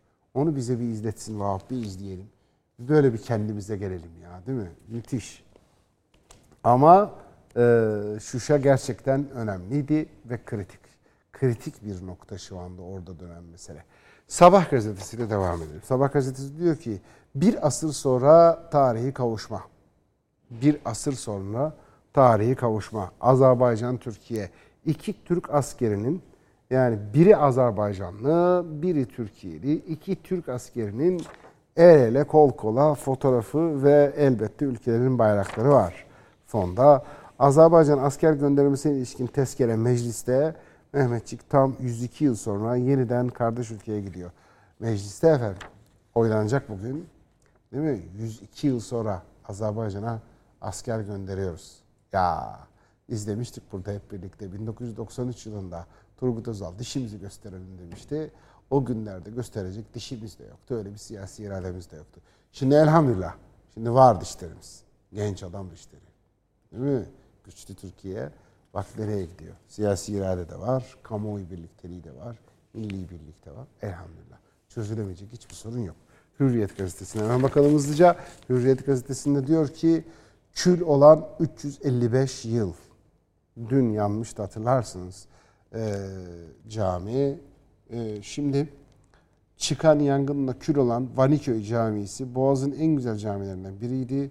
Bulunduğu semtte de adını veren caminin Van'a kadar uzanan ilginç bir öyküsü var diyor. Padişah onu çok seviyordu. Başlığıyla veriliyor. Musa Kessler'in haberi. Bir hürriyetin manşetinde. Cami Vani Mehmet Efendi yaptırmış. Yani Vani. Ama bak şimdi çok güzel. Biz onu Vaniköy diye okuyoruz ya. Vaniköy diye okumamız ne gerekiyormuş demek ki bak. Vaniköy diye okuyoruz biz onu. Ne bileyim ben o kaldırmışlar şapkaları mapkaları da kelimeyi de ilk defa görüyorsun. Mecbur düz okuyorsun. Halbuki i'yi uzatsak iki elif miktarı çok Vani köy. A'yı özür dilerim iyi diyorum. A'nın üstünde şapka olsa Vani köy diye okuyacağız. Camiyi Vani Mehmet Efendi yaptırmıştı. Mehmet Efendi lakabı olan Vani'yi doğum yeri olan Van'dan almış. Ya. Yani Şemsi Tebrizi diyorsunuz ya Tebriz'de doğdu anlamında. Sadrazam devletiyle İstanbul davetiyle İstanbul'a gelen Vani Mehmet kısa sürede kentin en saygın alimlerinden biri olmuştu. Padişah 4. Mehmet de ondan çok etkilenmişti. Hünkâr vaizliğine kadar yükselen Vani Mehmet 2. Viyana seferinde ordu vaizi olarak katılmıştı. Vay be! Siperleri dolaşıyor, askerlerin motivasyonunu yükseltiyordu. Sefer bozgununa sonuçlanınca bak bu ne ya? Sefer bozgunla sonuçlanınca mı? İkinci Viyana kuşatması bozgun da mı sonuçlandı? Öyle bir şey yok ki. Hey, böyle tarih mi olur ya? Vani Mehmet'in de tepkilerin hedefi olmuştu. Padişahın Bursa'ya sürdüğü Mehmet Efendi 1685'te burada öldü. Mehmet Efendi padişahın kendisine tahsis ettiği papaz bahçesinde 1665'te Vaniköy Camisi'ni yaptırmıştı. İşte o cami önceki gün çıkan yangında da küre döndü. Ama çok güzel haber. Bir tek ikinci Viyana kuşatması ile ilgili eksik bilgi var. Orada Merzifonlu Kara Mustafa Paşa ayrıntıları var. Uzatmayayım şimdi ama öyle bozgun değil o. Evet fethedemedik, geri döndük ama mesele bir bozgun yok. Başka bir şey dönüyordu. Bugüne de çok benziyordu. Bir gün konuşmamız lazım. Merzifonlu Kara Mustafa Paşa kim? İkinci Viyana kuşatmasından niye geri döndük? Falan bütün bütün bunları böyle bütün o tarihi süreciyle konuşmamız lazım. Diyor ki kardeş ülkeler Kuzey Kıbrıs Türk Cumhuriyeti'ni tanı, e, tanıyacak diyor. AB Kuzey Kıbrıs Türk Cumhuriyeti'ni tanırsanız biz de Karabağ Özerk Cumhuriyeti'ni tanırız diyerek Bakü'yü tehdit etti. işgal bitti. AB kozunu kaybetti. Azerbaycan ve üst, üç dost ülkeden Kuzey Kıbrıs Türk Cumhuriyeti mesajı geldi. Şimdi kural basit. Bakü'ye giden herkesin bir şekilde çaktırmadan sorduğu soru şuydu e, çok da yüksek sesle sormaz o soruyu. Yani Max ez, derdin çünkü ezmek değil, şey değil. Ya sizce Azerbaycan Kıbrıs'ı niye tanımıyor? Cevap şu olurdu ya. Ya biz Kıbrıs'ı tanımıyoruz. Kağıt üzerinde tanımıyoruz. Neden? Şimdi bizim bir Karabağ derdimiz var. Kalkar adamlar Karabağ tanırlar. Ortalık karışır. Bu bir. iki. Tanımıyoruz dediğiniz Kıbrıs'ın diplomatik temsilciliği Bakü'de zaten var. Yani Bakü'de bayağı bildiğiniz büyükelçi gibi dolaşıyor zaten. Pratikte aynen büyükelçi ne yapıyorsa yapıyor. Sadece bir, bir iki imza eksik meselesindeydi zaten seviyesindeydi. İşte Karabağ kalkınca ortadan hop bütün duvarlar yıkıldı. Hemen Kıbrıs tanınıyor. Hem de iki ülke. İlk adım dost Azerbaycan'dan geliyor. Sonra Pakistan, Libya, Gambiya. Dev, şu anda Kıbrıs'ı tanımaya hazırlanıyorlar. Şimdi Azerbaycan, ardından Pakistan, Libya, Gambiya da gelecek. Hadi bakalım. Ya işte ne oldu? Bu ne bu? Hani var ya bir nal, bir çivi, bir nalı, bir nal, bir atı, bir at, bir komutanı, bir komutan, bir devleti böyle gidiyor ya. Bak ne oldu? Bir siha hop hop hop hop tarihi değiştiriyor, haritayı değiştiriyor. Ağır hasta 15 günde %55 arttı haberi var. Tehlikeli bir tırmanış olarak görülüyor bu haber. Ankara Şehir Hastanesi yoğun bakım uzmanı doçent doktor Sema Turan kapasite sıkıntımız yok dedi. Neşra Durmaz. Ee, Neşra Durmaz'ın haberi Türkiye Gazetesi'nde. 15 günde %55 artmış ağır hasta. İşte burada diyorlar ki tehlikeli tırmanış. Hakikaten öyle. Özellikle İstanbul'da tehlikeli tırmanış. Şurada anlarsınız. Hiç kimsenin size rakam söylemesine gerek yok. Bakın çevrenize nasıl böyle çemberin daraldığını hissediyor musunuz? O akrabadan haber geldi, bu komşudan haber geldi. Bizim komşu da hasta olmuş. Aa enişte, aa dayı, hii, anneannemin komşusu, oo bizim hani var diyor o falan. Geliyor değil mi böyle haberler? He, aile gruplarında, WhatsApp gruplarında okuyor musunuz? Tamam, çember daralıyor. İşte o tehlikeli tırmanış o. Sağlık Bakanlığı'nın rakam açıklamasına gerek yok. Zaten herkes her şeyi görüyor. Şu anda bana var mı Türkiye'de bir tane akrabası komşusu Covid-19 olmayan var mı? Elhamdülillah bizim ne mahallemizde ne akrabamızda ne çevremizde kimse hasta olmadı diyen kaldı mı Türkiye'de? Kalmadı. Madem öyle bir hesap yapın ortalama. Bir tane bile akrabası komşusu hasta olmayan insan kalmadıysa Türkiye'de herkesin mutlaka bir akrabası bir komşusu bir tanıdığı hastaysa ne o ne konuşuyoruz o zaman? Ya yükseliyor. Kim ne derse desin yani. Ne yapacağız peki yükselmeye karşı? Hiçbir şey. Neden? Yok çünkü bir çaresi. İlaç var mı? Hı hı. Aşı o da yok. Tedavi o da yok. Ne var? Tedbir. Tedbir ne? Elimizi yıka, maskeni tak, mesafeni koru. Maske bir yere kadar. 50 kişinin bindiği otobüse binersen maske de işe yaramıyor. Akşam gazetesine bile devam edelim. İmralı yasası bile yazıldı diyor. Kılıçdaroğlu ha bak bak. O dur buraya gelir misiniz lütfen? Şimdi şu birinci sayfayı bir görün. İmralı yasası bile yazıldı. Akşamın manşeti. Günün en önemli manşeti. İmralı yasası bile yazıldı. E ben olsam ben de saklarım bu anayasa çalışmasını. Ya bu tam saklanacak anayasaymış. Federasyon var, baskı var, tek medya var, sermayeye baskı var, statikoculuk var, ülkeyi bölmek var, federasyon var, İmralı yasası bile var. E bu anayasa elbette saklanır yani. Biz de diyoruz ki kaç gündür saf saf. Ya anayasa entelektüel bir faaliyettir. Kardeşim niye saklıyorsunuz? Nesi ayıp ki anayasa çalışmasının diyoruz biz de deli gibi. Saf saf. Niye saklıyorsunuz? Çalışın anayasa ne kadar güzel bir şey. Herkes çalışsın abiciğim. 85 milyon vatandaşın 85 milyonu anayasa yazsın. Ne güzel bir şey. Bu ne demek biliyor musunuz? Bu bir memleket hayal etmek demek. Bu bir ortak bir ülkeye katılmak demek. Muazzam, müthiş, çok üst düzey aidiyet demek. Harikulade bir gelişme olur. Niye saklıyorsunuz? Ben olsam ben de saklarım. Adamın anayasasında federasyon var. Ha, bu anayasa saklanır. Adamın anayasasında PKK'nın payı var. Oo, bu anayasa saklanır. Adamın anayasasında eski 1940'lardaki CHP gibi tek medya var. Yeni seçim sistemi var. Ha, anayasasında bölücülük var. Ha, İmralı yasası bile hazırmış. Bakın ne diyor? Kılıçdaroğlu'nun anayasa çalışmamız olmadığı sözleri iki yıl önceki röportajı da yalanlandı. Oysa CHP, HDP ve, ve Saadet Partisi de ceza yasasının teklifini bile hazırlamıştı. İşin içinde İmralı'daki Öcalan bile varmış. İşte bu yüzden saklanıyormuş anayasa. Vay be. Hadi ne yapalım? Günün ekonomi notlarına bakalım birlikte. Halkbank ekonomi notlarını sunar. Halk ister Halkbank yapar Halkbank.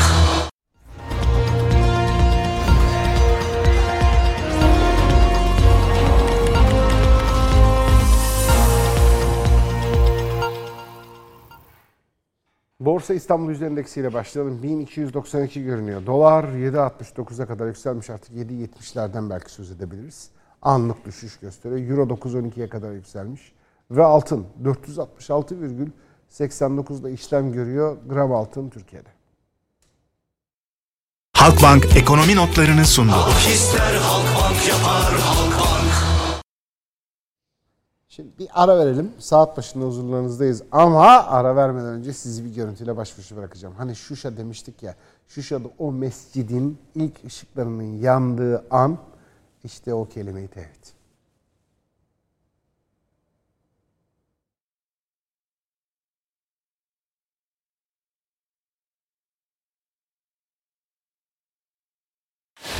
You.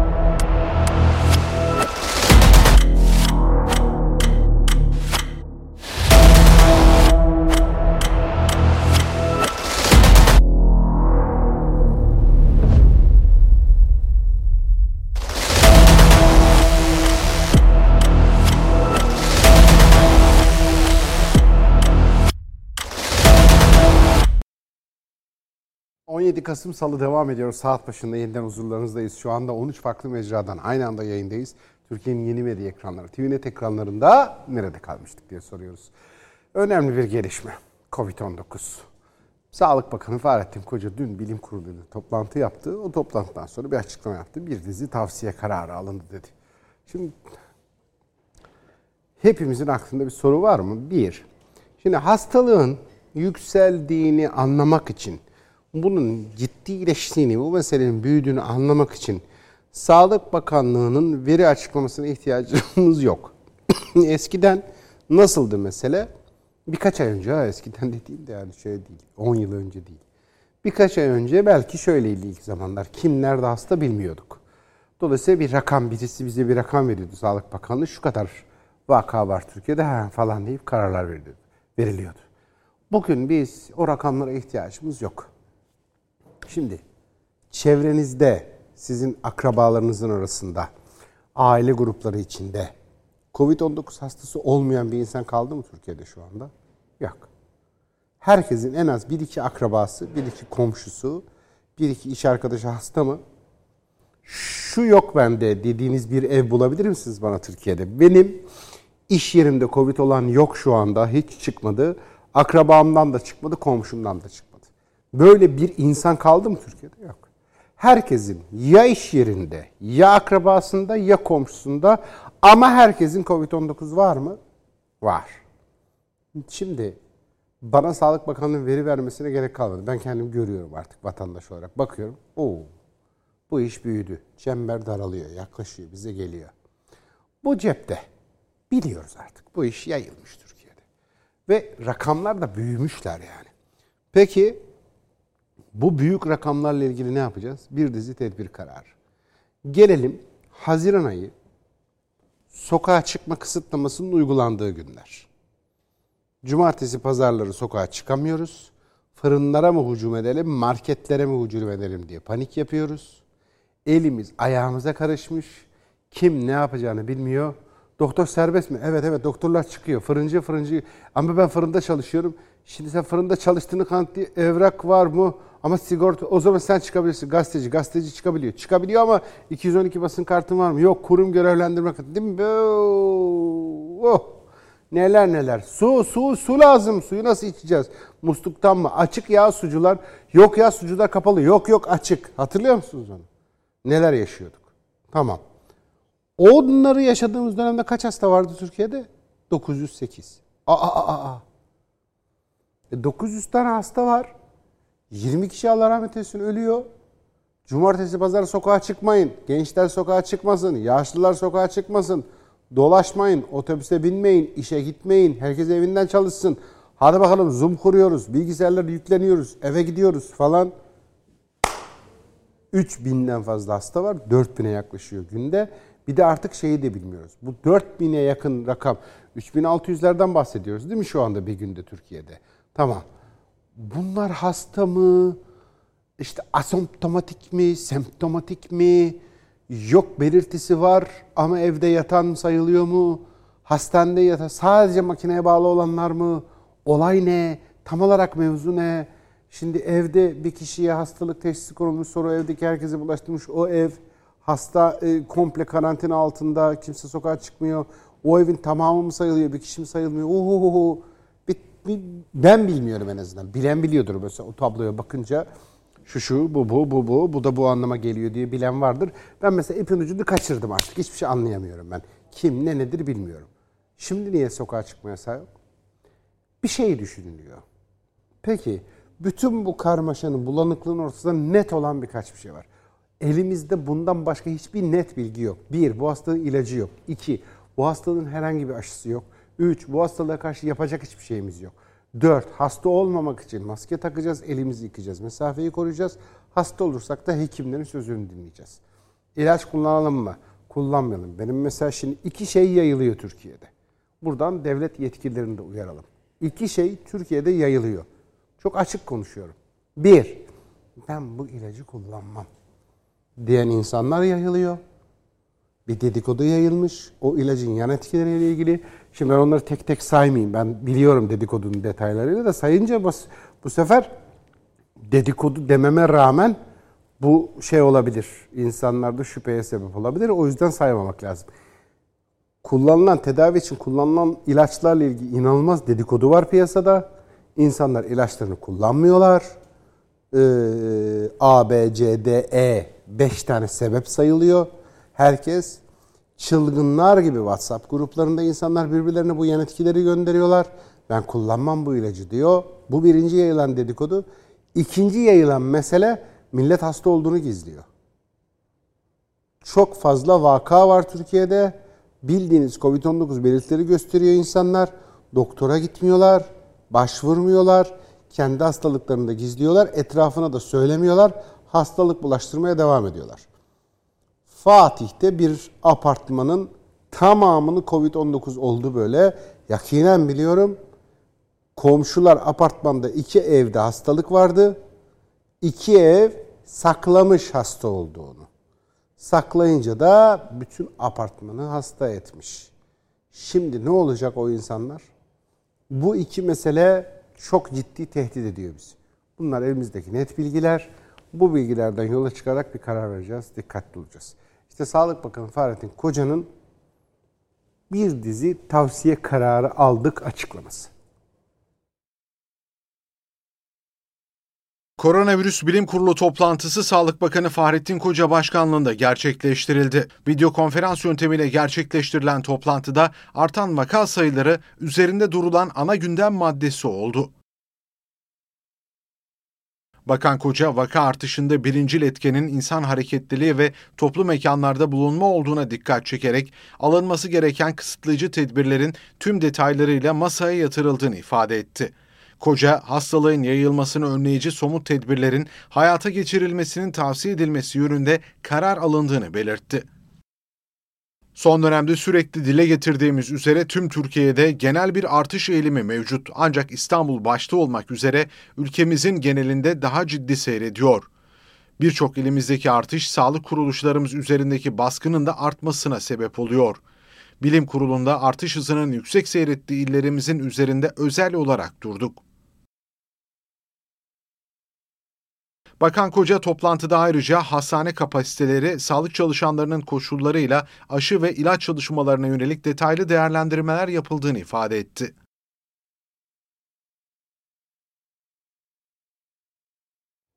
Şimdi Süleyman Soylu Covid-19 olmuştu hatırlarsınız. Sonra tedavi oldu. İyileşti. Allah şifa verdi. Ne güzel. Peki Süleyman Soylu'dan bahsediyoruz şimdi burada. Bir dakika. Normal bir bakan değil. Şimdi o kadar hastalık sürecinde kaldı orada orada. Öyle duracak biri değil yani Süleyman Soylu. İzmir'de deprem oldu gidemedi içine oturmuştur. Hemen kalktı İzmir'e gitti. İyileşir iyileşmez. Doktorlarla konuştu. Tamam mı? Tamam. İyileştik mi? İyileştik. Başka insanlar için tehlike oluşturuyor muyuz? Hayır. Hop İzmir'e gitti. Hemen çadırdaki vatandaşlarla buluştu. Hemen oradaki insanlarla konuştu. E şimdi oraya kadar da gidecek Süleyman Soylu İçişleri Bakanımız. Ayda'yla görüşmeyecek. Yani mümkün mü şey? Elbette Ayda'yla da görüştü.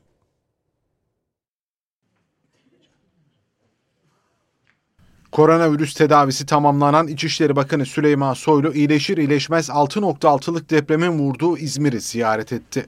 Bakan Soylu ilk olarak İzmir İl Afet ve Acil Durum Müdürlüğü Afet Koordinasyon Merkezi'nde düzenlenen toplantıya başkanlık etti. Bakan Soylu daha sonra Aşık Veysel rekreasyon alanında kurulan çadır kenti ziyaret etti. Burada hem görevlilerle hem de depremzedelerle sohbet etti. Depremzede çocuklara oyuncak hediye etti. Gazetecilere yaptığı açıklamada Türkiye'nin afet sonrası alınan aksiyonda en iyi seviyede olduğunu belirten Soylu, konteyner kentteki çalışmaların önümüzdeki hafta sonu biteceğini müjdeledi. Depremde Türkiye'nin aldığı ve afetlerde Türkiye'nin aldığı aksiyonu dünyanın en gelişmiş ülkelerin alabilme kabiliyeti söz konusu değildir. Burada kendi kurumlarımızla, milletimizle, devletimizle ortaya koymuş olduğu bu hem acil hem müdahalede etkin hem de vatandaşımızla bunu çözebilme konusunda ortaya koymuş olduğu gayret sebebiyle medyunu şükranız. Gün içerisinde gerçekleştirdiği programların ardından Bakan Soylu, depremin 91. saatinde enkazdan sağ olarak çıkarılan Ayda Gezgin'i ve ailesini evinde ziyaret etti. Bakan Soylu, oyuncaklarıyla oyun oynayan Ayda'ya hediyeler verip bir süre minik kızla vakit geçirdi.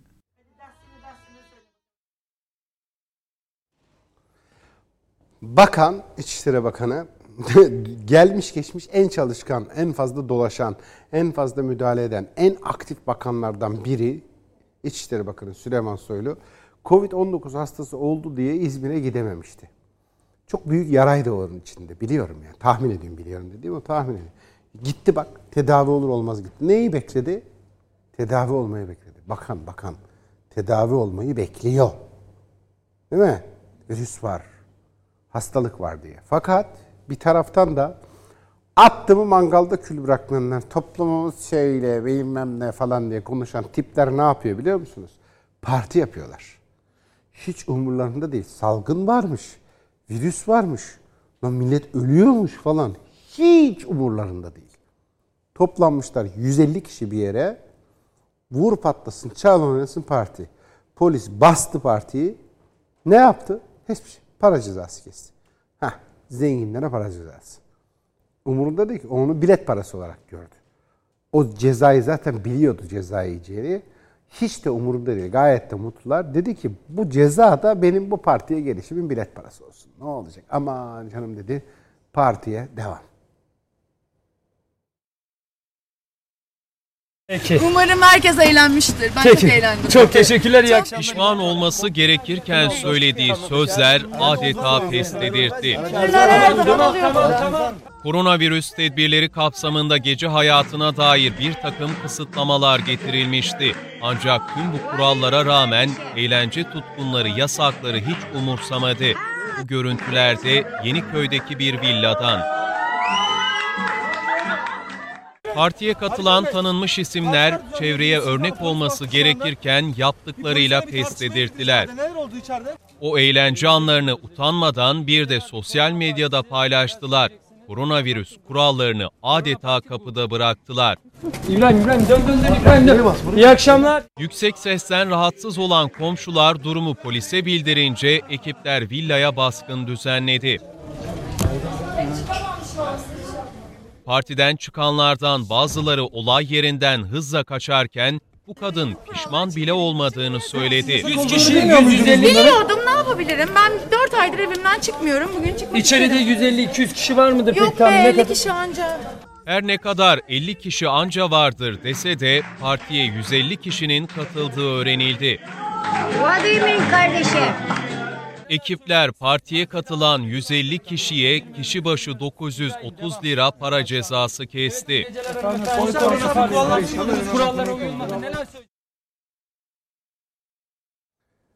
Şimdi böyle bir müessese mi var? Bunlar nasıl mesela haberleşiyorlar? Onu da çok merak ediyorum. Böyle şurada parti varmış. Gizlice gidiyoruz bir adamın evine. Tamam. İşte ne bileyim hani Amerikan filmlerinde görüyoruz ya, ortaya böyle bir çanak. Bunu kepçeyle böyle alıyorlar bir şeyler onlardan içiyorlar. Ondan sonra işte bir tane kız gelecek. O dans edecek. Millet ona bakacak. O kız göbek atıyor falan. ya hiç gelişmiş bir insana yakışıyor böyle şeyler ya? Bu çok ilkel bir şey değil mi? Bilmiyorum bana mı tuhaf geliyor? Geri kalmıştık değil mi bu ya? Zihin gelişmesinde geri kalmıştık değil mi bu? Gizli gizli toplanalım. Evet. Çaktırmayın. Şimdi telefonları çıkartın. He, bilmem ne, bilmem ne, diye şarkılar söyleyeceğiz. Evet orada kepçelerle böyle şey alıyoruz. Biraz böyle uyuşuyoruz. Alkol etkisi var ya alkol. Nöronları, merkezi sinir sistemini etkili böyle. Şuur gidiyor. Çok eğlendik ama falan diyor. Sonra oraya bir kadın çıkartılıyor masanın üstüne. O kadına ne büyük aşağılama o. Sen şimdi burada vücudunla bazı hareketler yap. Biz de senin vücuduna bakıp alkış tutalım ve eğlenelim. Bu ilkellik değil mi? Gelişmemişlik. Bir tür barbarlık gibi bir şey değil mi bu da yani? He? Bir, bir saçma bir durum değil mi bu? Bu zamanda 2020 yılının dünyasındaki insan evladının aslında bir adım bile yol gidemediğini, karanlık çağdan kalma şeylere devam ettiğimizi böyle he, he, bak kadın ne güzel he, he diye böyle gelişmiş insan böyle bir şey yapabilir mi? Yani orada normalde benim gözümün önünde öyle bir şey yapsa birisi sen çık bakalım kadın oyna şurada biz de sana alkış tutacağız falan diye. O erkeklerle savaşılır ya. Siz bu kadına nasıl böyle bir muamele yapıyorsunuz diye. Gerçi şeyden de anlarsınız. Güzellik yarışması diye bir şey var ya hani. Kadınları soyunduruyorsunuz ve yürütüyorsunuz. Mal gibi, meta gibi. Sonra onları ten renklerine, vücut şekillerine, belinin çapına, saçın rengine göre de değer veriyorsunuz. Senin tenin öbürkinden daha güzel. Sen daha değerlisin. Senin fiyatın bu kadar diye kadınlara fiyat etiketi, bilmem ne sponsoru, bu şampuan güzeli, bu bilmem ne güzeli. E işte bu orta çağda köle pazarları böyle kurulmuyor muydu? Değil mi? Podyum köle pazarı. O podyumda yürüyen kadınlar köle ve seyirciler de o kölelere fiyat biçen insanlar. Şimdi fiyatın adı puan. Öyle değil mi? Köle pazarı değil mi? Kadınların mal gibi alınıp satılma tezgahı değil mi bunlar? Buna kadınlığa hakaret değil mi? Kadının eşit haklarını bozmak, kadının bireyliğini ve insanlığını hakaret etmek, kadını aşağılamak değil mi bu? Allah korusun ya. İnsan böyle bir şeye nasıl katlanır? Gelişmiş insan, insanlık tarifi düzgün olan bir insan böyle bir şeye nasıl tahammül eder? Bir kadın çıkacak, oynayacak, ona alkış tutacağız. Bir kadın çıkacak, yürüyecek, ona puan vereceğiz, fiyat biçeceğiz. Ya bunun için savaş çıkması lazım. Değil mi? Böyle yapan milleti bir ülke böyle davranıyorsa o ülkeye saldıracaksın. Siz bu çağda böyle bir barbarlığı nasıl yaparsınız? Biz dünyayı bu barbarlıktan temizleyeceğiz diye o ülkeye savaş ilan edilir normal şartlarda değil mi? Nasıl tahammül ediyorlar ben hiç hiç anlamıyorum yani. Hiç kafam almıyor. Gidelim şimdi. İstanbul'da 150 tane zengin parti yapa dursun. Masanın üstüne çıkarttıkları kadınları alkışlasınlar, onunla eğlensinler. Çağlar, karanlık çağlar öncesinden kalma aptalca alışkanlıklarla. Bunları böyle yapsınlar. Karabük'te ne oluyor peki? Karabük'te misafirliğe gitmek bile yasak.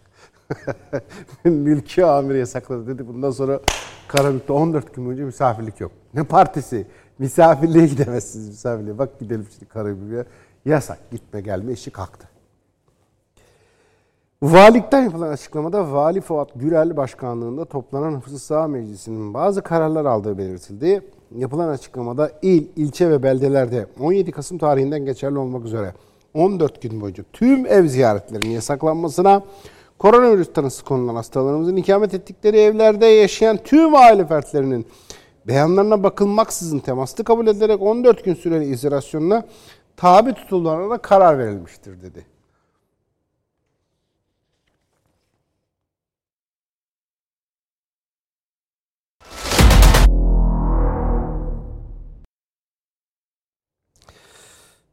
Şimdi bugün önemli bir gün çünkü kabine toplantısı var. Kabine toplantısında en çok gözümüzü diktiğimiz bir açıklama beklediğimiz başlıklardan biri e, Cumhurbaşkanı Erdoğan'ın geçtiğimiz günlerde hem ekonomi hem de Türkiye'nin diğer meseleleriyle ilgili olarak ekonomide reform meselesiyle ilgili yaptığı açıklamadan dolayı böyle bir açıklama duymuş olmamızdan dolayı bugün gözümüzü dikip açıklama beklediğimiz önemli başlık ne?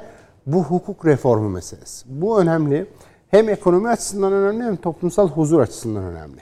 Bu çok önemli. Ee, ayrıca elbette şimdi dün Sağlık Bakanlığı toplantı yaptı.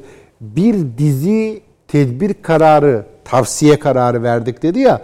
Şimdi o Bakanlar Kurulu'nda bu dün verilen Sağlık Bakanı Fahrettin Koca ve Bilim Kurulu'nun aldığı tavsiyeler değerlendirilecek. Bu da ikinci önemli başlık. Ondan da önemli haberler bekliyoruz. Bir tedbir alınacak mı alınmayacak mı? Ne tür tedbir, ne kadar sıkı olacak mı olmayacak mı? Bunlara bakacağız. Ve bir de Azerbaycan-Ermenistan meselesi şu gelinen son durum ve Türkiye'nin oradaki pozisyonla ilgili kararlar açıklanacak bugünkü kabine toplantısında.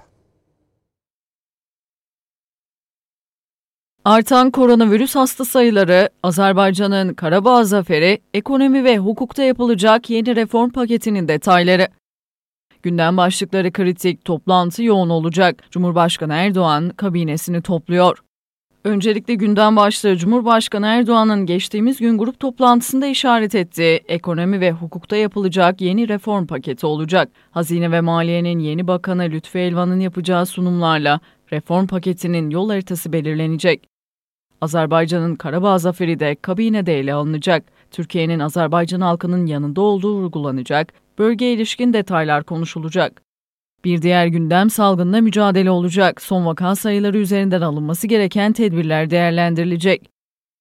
Ve terörle mücadele. Yurt içinde süren operasyonların yanı sıra sınır ötesi operasyonlar da masaya yatırılacak. Suriye'deki son gelişmeler ve Libya'da toplantının kritik başlıkları arasında yer alacak. Toplantının ardından Cumhurbaşkanı Erdoğan açıklama yapacak.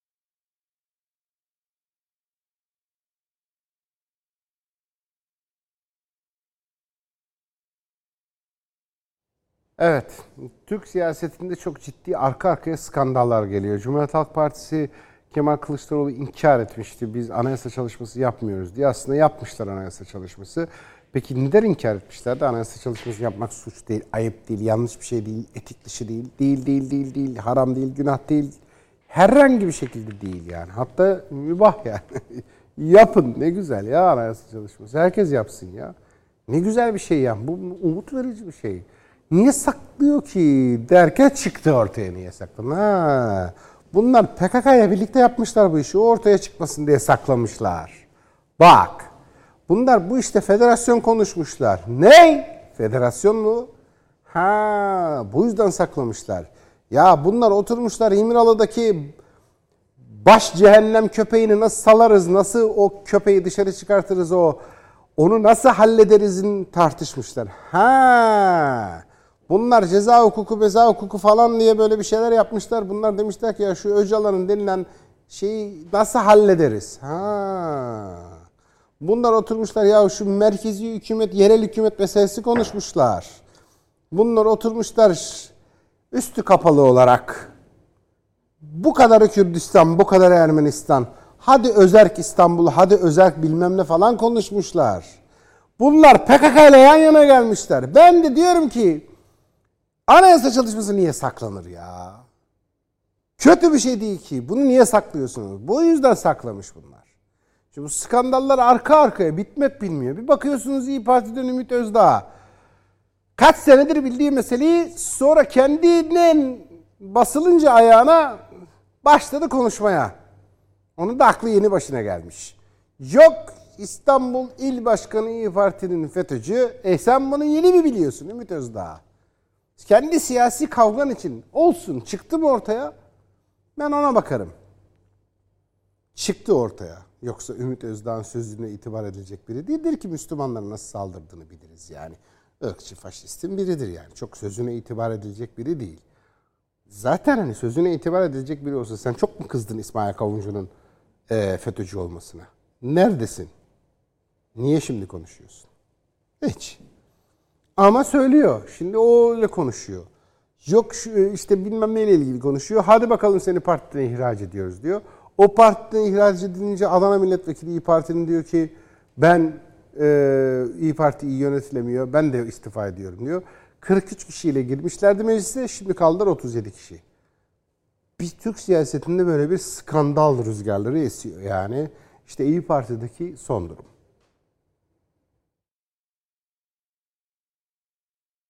Yaptığı açıklamalarla, ortaya attığı iddialarla parti genel merkezinin hedefi haline gelen İstanbul Milletvekili Ümit Özdağ İyi Parti'den ihraç edildi. Özdağ, İstanbul İl Başkanı Burak Avuncu'nun FETÖ'cü olduğunu iddia etmiş, parti teşkilatlarının talebi üzerine disiplin kuruluna sevk edilmişti. Disiplin kuruluna savunmasını veren Özdağ iddialarının bir kez daha arkasında olduğunu söyledi. 16 kişiden oluşan müşterek disiplin kurulu İyi Parti Genel Merkezi'nde toplandı.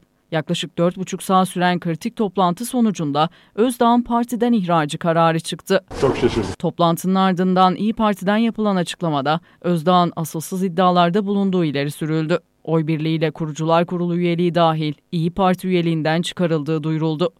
Özdağ partisinin disiplin kurulu kararını yargıya taşıyacağını açıkladı.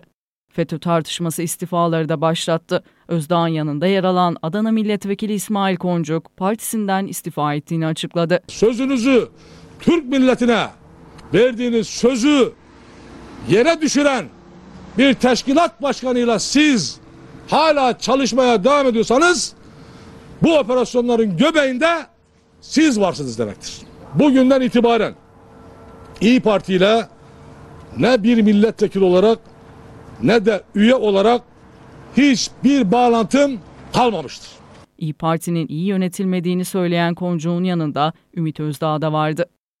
İstifa ve ihraç kararlarının ardından merak edilen isim Akşener kameralar karşısındaydı. Sadece üzgün olduğunu söyleyen Akşener'in disiplin kurulunun aldığı kararın detaylarını da bilmediği ortaya çıktı. İstifa etmesi, partimizde yolunu ayırması son derece bizleri üzen bir durumdur. Keşke böyle olmasaydı. Hem e, meclisteki arkadaşlarımızın disiplin kurulunda görev alan arkadaşlarımızın hem de kongrede seçilen MDK'mızın bir araya gelip aldığı bir karardır. Şu anda ayrıntılarını gerçekten bilmiyorum. Çünkü misafirimiz vardı. Herkes için hayırlı olsun diyorum ama üzüldüğümü ifade etmek isterim.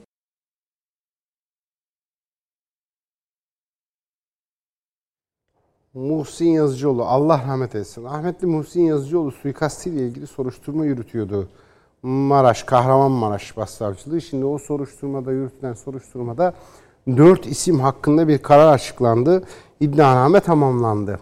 İddianamede ismi geçen Ali Lapanta var. O dönemin jandarma komutanı. Bu Ali Lapanta kim biliyor musunuz? İyi Parti'nin kurucusu. İsmail Kavuncu mu FETÖ'cü? İsmail İl Başkanı FETÖ'cü. İl Başkanı şöyle aşırı. Ne İl Başkanı? FETÖ'cü olsa ne olmasa ne? Biliyoruz zaten hani. Ümit Özdağ İyi Parti'yi FETÖ'cülerin kurduğunu yeni mi öğrenmiş? Bak. Eh, bütün dünya biliyor. Şimdi Ümit Özdağ şimdi işine gelmedi. Tezgah bozuldu da o yüzden konuşuyor. Yoksa Ümit Özdağ da memnundu FETÖ'cülerin desteğinden. Şimdi numara yapmasın boşuna. Fakat ben size daha büyük bir şey söyleyeyim. Bak savcılıktan geldi. Ali Lapanta kim Ali Lapanta? Jandarma komutanı. İyi Parti'nin kurucusu ya. Ne anlatıyorsunuz? Ah, savcılık iddianame hazırladı. Muhsin Yazıcıoğlu, Fethullah Gülen'in emriyle Muhsin Yazıcıoğlu'na suikast düzenleme Fethullah Gülen emretti. Muhsin Yazıcıoğlu suikastini. Ve o suikasti FETÖ'cüler yaptılar işte. Onun şüphelisi. Kesinleşmedi suçu. Şüphelisi Ali Lapanta dönemin jandarma komutanı. İyi Parti'nin de kurucu üyesi. Buyurun hakkındaki iddianame. Kahramanmaraş Cumhuriyet Başsavcılığında yürütülen soruşturmada aralarında Adana Jandarma Bölge Komutanı Ali Lapanta'nın da olduğu 4 kişi hakkında iddianame hazırlandı. Görevi kötüye kullanma suçlamasıyla hazırlanan iddianame tamamlandı. Ardından 5. Asliye Ceza Mahkemesi'ne gönderildi. Büyük Birlik Partisi Genel Başkanı Muhsin Yazıcıoğlu ve beraberindeki 5 kişi 2009'da Kahramanmaraş'ta helikopterin düşmesi sonucu hayatını kaybetmişti.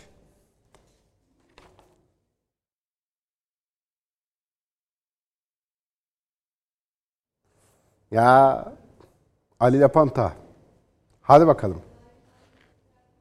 İyi Parti'nin de kurucusu. Yok il başkanı kavuncu FETÖ'cüymüş. İyi Parti'nin kurucusu, kurucusunun adı Muhsin Yazıcıoğlu suikastinde şüpheli olarak hakkında iddianame var. Şimdi o yüzden çok sordum da hırslıyım o yüzden soruyorum. Yatıyordunuz, kalkıyordunuz, Suriyeli Müslümanlara saldırıyordunuz. Yatıyordunuz, kalkıyordunuz, ırkçılıktan ekmek yiyeceğim diye akan kana ekmek banıyordunuz. 3,5 milyon Suriyeli iftira ediyordunuz. Irkçı faşizmi bu ülkede körüklüyordunuz. Şimdi de kalkmışsınız FETÖ'cülükle mücadele. Ya ne FETÖ'cülükle mücadele? FETÖ ile buluştuğunuz yerde ırkçılık. Irkçı faşizm. Ne numarası yapıyorsunuz? Önemli bir tezkere haberi var. Cumhurbaşkanlığı tezkeresi bir yıl süreyle Azerbaycan'da asker bulundurması ile ilgili o Cumhurbaşkanlığı tezkeresi mecliste efendim. Azerbaycan ile Ermenistan arasında varılan mutabakat sonucu da ateşkesi uyulup uyulmadığının denetlenmesi amacıyla işgalden kurtarılan Azerbaycan topraklarında bir ortak merkez oluşturulması için asker gönderme tezkeresi Cumhurbaşkanı Recep Tayyip Erdoğan imzasıyla meclise gönderildi. Cumhurbaşkanı Recep Tayyip Erdoğan imzasıyla meclise gönderilen tezkere de Azerbaycan ile Ermenistan arasında varılan mutabakata işaret edilerek varılan mutabakata göre ateşkesi uyulup uyulmadığının denetlenmesi amacıyla işgalden kurtarılan Azerbaycan topraklarında bir ortak merkez oluşturulacaktır. Azerbaycan'ın talebi üzerine merkezde Türkiye ve Rusya'nın müştereken yer almaları kararlaştırılmıştır denildi.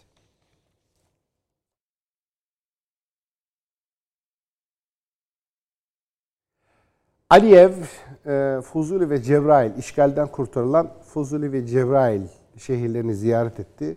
En uç yerlere kadar gitti. Hatta dün bir köprüden bir fotoğraf verdi. Köprüden fotoğraf verdi. Köprü manidar. O fotoğraf da manidar. Çünkü birazcık ötesi İran. Oraya kadar gitti Aliyev. Şimdi önce bunu izleyeceğiz ama bunu izledikten sonra bize Vahap Söz Tutan, editörümüz bu programı bizim için hazırlayan Vahap Söz Tutan bir video izletecek. Şu şeye de bakacağız. Madem şimdi Cebrail'e gideceğiz, madem şimdi biz hep birlikte Fuzuli'yi göreceğiz, eve de şu şeyi görelim. Şuşa'da çok dikkatinizi çekeceğim bir şey. Ne olur? Şuşa'da mescidin ışıkları yandı ama orada biri bir kelime tevhid okuyor. O adamın sesini dinleyin. Onu onu o duayı bir dinleyin. Bakın lütfen çok önemli. Nasıl güzel bir ses, nasıl güzel bir okuma Şuşa'daki mescit. Ama önce bakalım Aliyev hem Cebrail hem Fuzuli'yi işgalden kurtarılan Azerbaycan topraklarını ziyaret etti. Görüntülerde Cumhurbaşkanı Aliyev'in kendi kullandığı araçla ziyaretleri gerçekleştirdiği görülüyor.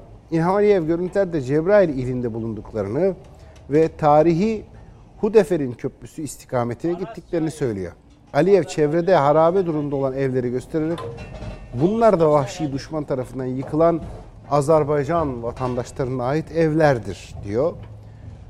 Aliyev Araz Nehri'ni işaret ederek burası Azerbaycan-İran sınırı, dostluk sınırıdır ifadesini kullanıyor. Sosyal medya ağlarında paylaşılan bir diğer görüntüde de İlham Aliyev'in işgalden kurtulan şehirlerinden birinde Azerbaycan bayrağını öpmesi ve göndere çekmesi de yer alıyor. Ama inanmıram ki bu kadar qəddar.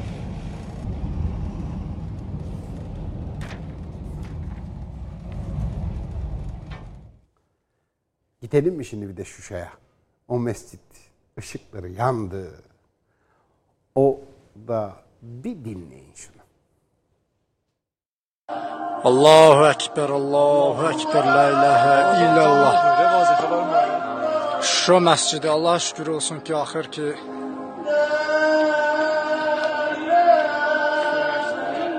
dualar oxuyur, Allaha ibadət edir. Neçə illər idi bu məscid düşmən əsarətin altında qalmışdı. Axır ki azan verdi, Allaha şükür olsun. Allahu Ekber, Allahu Ekber. Ne güzel değil mi? Şuşa burası. O kapalıydı. Ahır yapmışlardı. Ah. Çok güzel. Şimdi Yunanistan'a bir gidelim mi? Bakın ne yapıyor? Botlara nasıl ateş ediyorlar? İnsanları nasıl öldürüyorlar? Nasıl kastediyorlar cana? Bu sefer kameralara da yansıdı.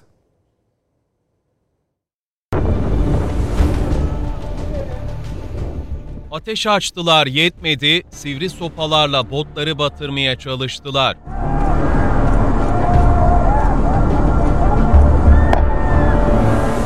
Ege Denizi bir kez daha Yunanistan'ın mültecilere yönelik zulmüne sahne oldu.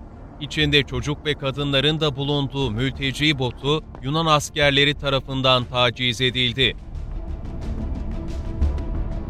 Denizin ortasında mültecileri ölüme sürükleyen Yunan askerleri botları batırmak için önce ateş açtı, ardından ucu sivri sopalarla botları delmeye çalıştı.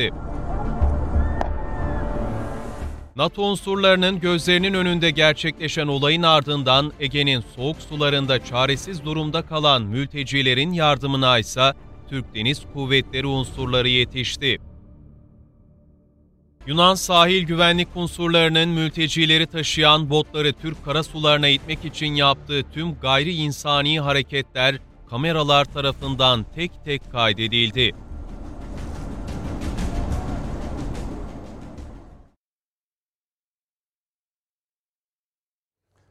Ve çatlak ses ABD. Neyle ilgili? Kıbrıs'la ilgili. Neymiş efendim?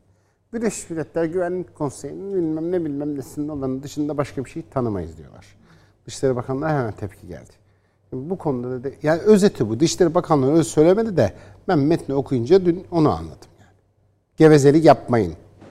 Türklerin de hakkını tanıyın. Boş konuşuyorsunuz demişler de bunu tabii diplomatik dilde şöyle söylüyor. şey bizim Dışişleri Bakanlığı diyor ki AB Kıbrıs meselesinin çözümüne katkıda bulunmak istiyorsa öncelikle Kıbrıs Türk halkının varlığını ve iradesini kabul etmelidir diyor. Gevezelik yapmayın diyorlar yani.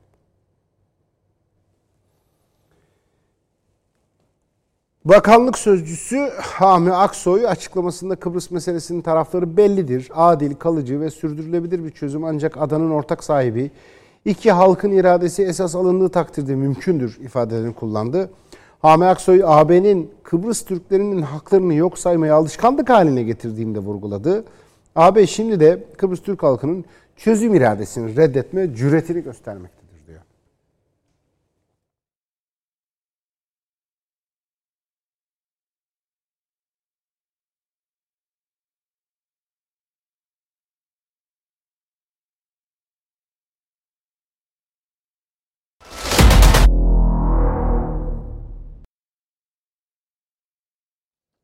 Ve Rusya'dan bir görüntü var hatırlar mısınız? İzlemeyin, izlediyseniz de izlemeyin. Ee, Kur'an-ı Kerim'in sayfalarını yırtıyor adam. 11 suçtan aranıyormuş meğerse. 11 suçtan aranıyormuş. Rusya'da da firariymiş o. O öyle şey değilmiş yani. Yüksek ihtimalle FETÖ'cü namussuz. Ee, onlar yaparlar öyle şeyleri çünkü. 11 suçtan aranan o firari suçlunun iade işlemleri başlatıldı. Rusya bu konuda başvuru yapıldı. Emniyet Genel Müdürlüğü'nün sosyal medyadan yaptığı açıklamada sosyal medyada gündeme gelen bir videoda dini değerleri alenen aşağılayan ve Kur'an-ı Kerim'i yırtan şahsın görülmesi üzerine tespit çalışması yapıldığı belirtildi. Açıklama videodaki şahsın İbrahim A olduğu, çeşitli suçlardan 11 kaydının bulunduğu, firari olarak Rusya'da ikamet ettiği anlaşılmıştır. Şahıs hakkında yasal işlem başlatılmış olup ülkemize iade süreci takip edilmektedir ifadesine yer verildi.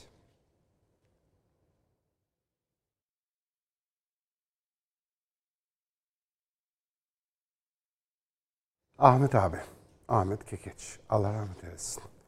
İki defa kanser tedavisi görmüştü. Sonunda koronavirüs. Ecel, Allah'ın takdiri. Ölümle ilgili herhangi bir şey yok. Ama kayıp tabii. Bir boşluk var şu anda. Çok yiğit bir abiydi. Çok ciddi kavgalar vermişti. Türkiye'nin en sancılı döneminde en dik duran isimlerden biriydi. Dün Ahmet abiye veda edildi. Dualarla tam da kendisini vasiyet ettiği gibi tekbirlerle veda edildi Ahmet Kekeç'e Eyüp Sultan'da defnedildi. Akşam gazetesi yazarı Ahmet Kekeç son yolculuğuna uğurlandı. Bu ayrılığın tecelli etmesiyle beraber bir kez daha Usta gazeteci Ahmet Kekeç 9 Kasım'dan bu yana koronavirüs tedavisi görüyordu.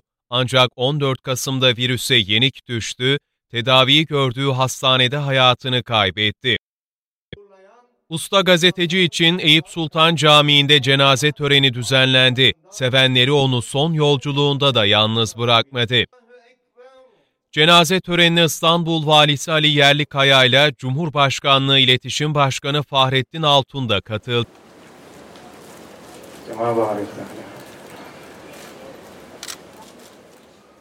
Gazeteci Kekeç'in cenazesi kılınan cenaze namazının ardından Eyüp Sultan Haziresi'ne defnedildi. Gazeteci Kekeç birçok televizyon kanalında program sunuculuğu yapmış, son yazısını ise 27 Ekim tarihinde kaleme almıştı.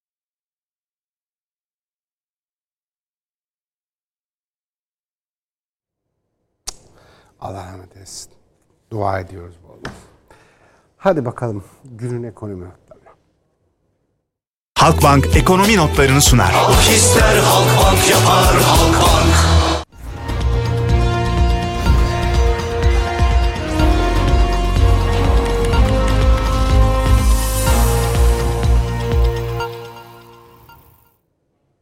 Borsa İstanbul 100 endeksi 1292 şu anda sabitte. Şunu 1300 görsek rahat edeceğim de bir türlü göremedik. Dolar 7.73 efendim. Yükselmeye de devam ediyor. Euro 9.17 oldu. O da yükselmeye devam ediyor. Ve altın sabah saatlerinden beri yaklaşık 1 lira kadar fazla değer kazandı. Gra- gram altın Türkiye'de an itibariyle 468,30 liradan işlem görüyor gram altın Türkiye'de. Halkbank ekonomi notlarını sundu. Halk ister Halkbank yapar Halkbank. Bize ayrılan sürenin sonuna geldik. Yönetmenimiz Çağrı Esmek, programın editörü Vahap Söztutan ve bendeniz. Yarın sabah yine saat tam 7.30'da huzurlarınızda olmak için gayret edeceğiz. Siz bir yere ayrılmayın. Çünkü saat başında parapolitik başlıyor. Semra Karabaş huzurlarınızda olacak.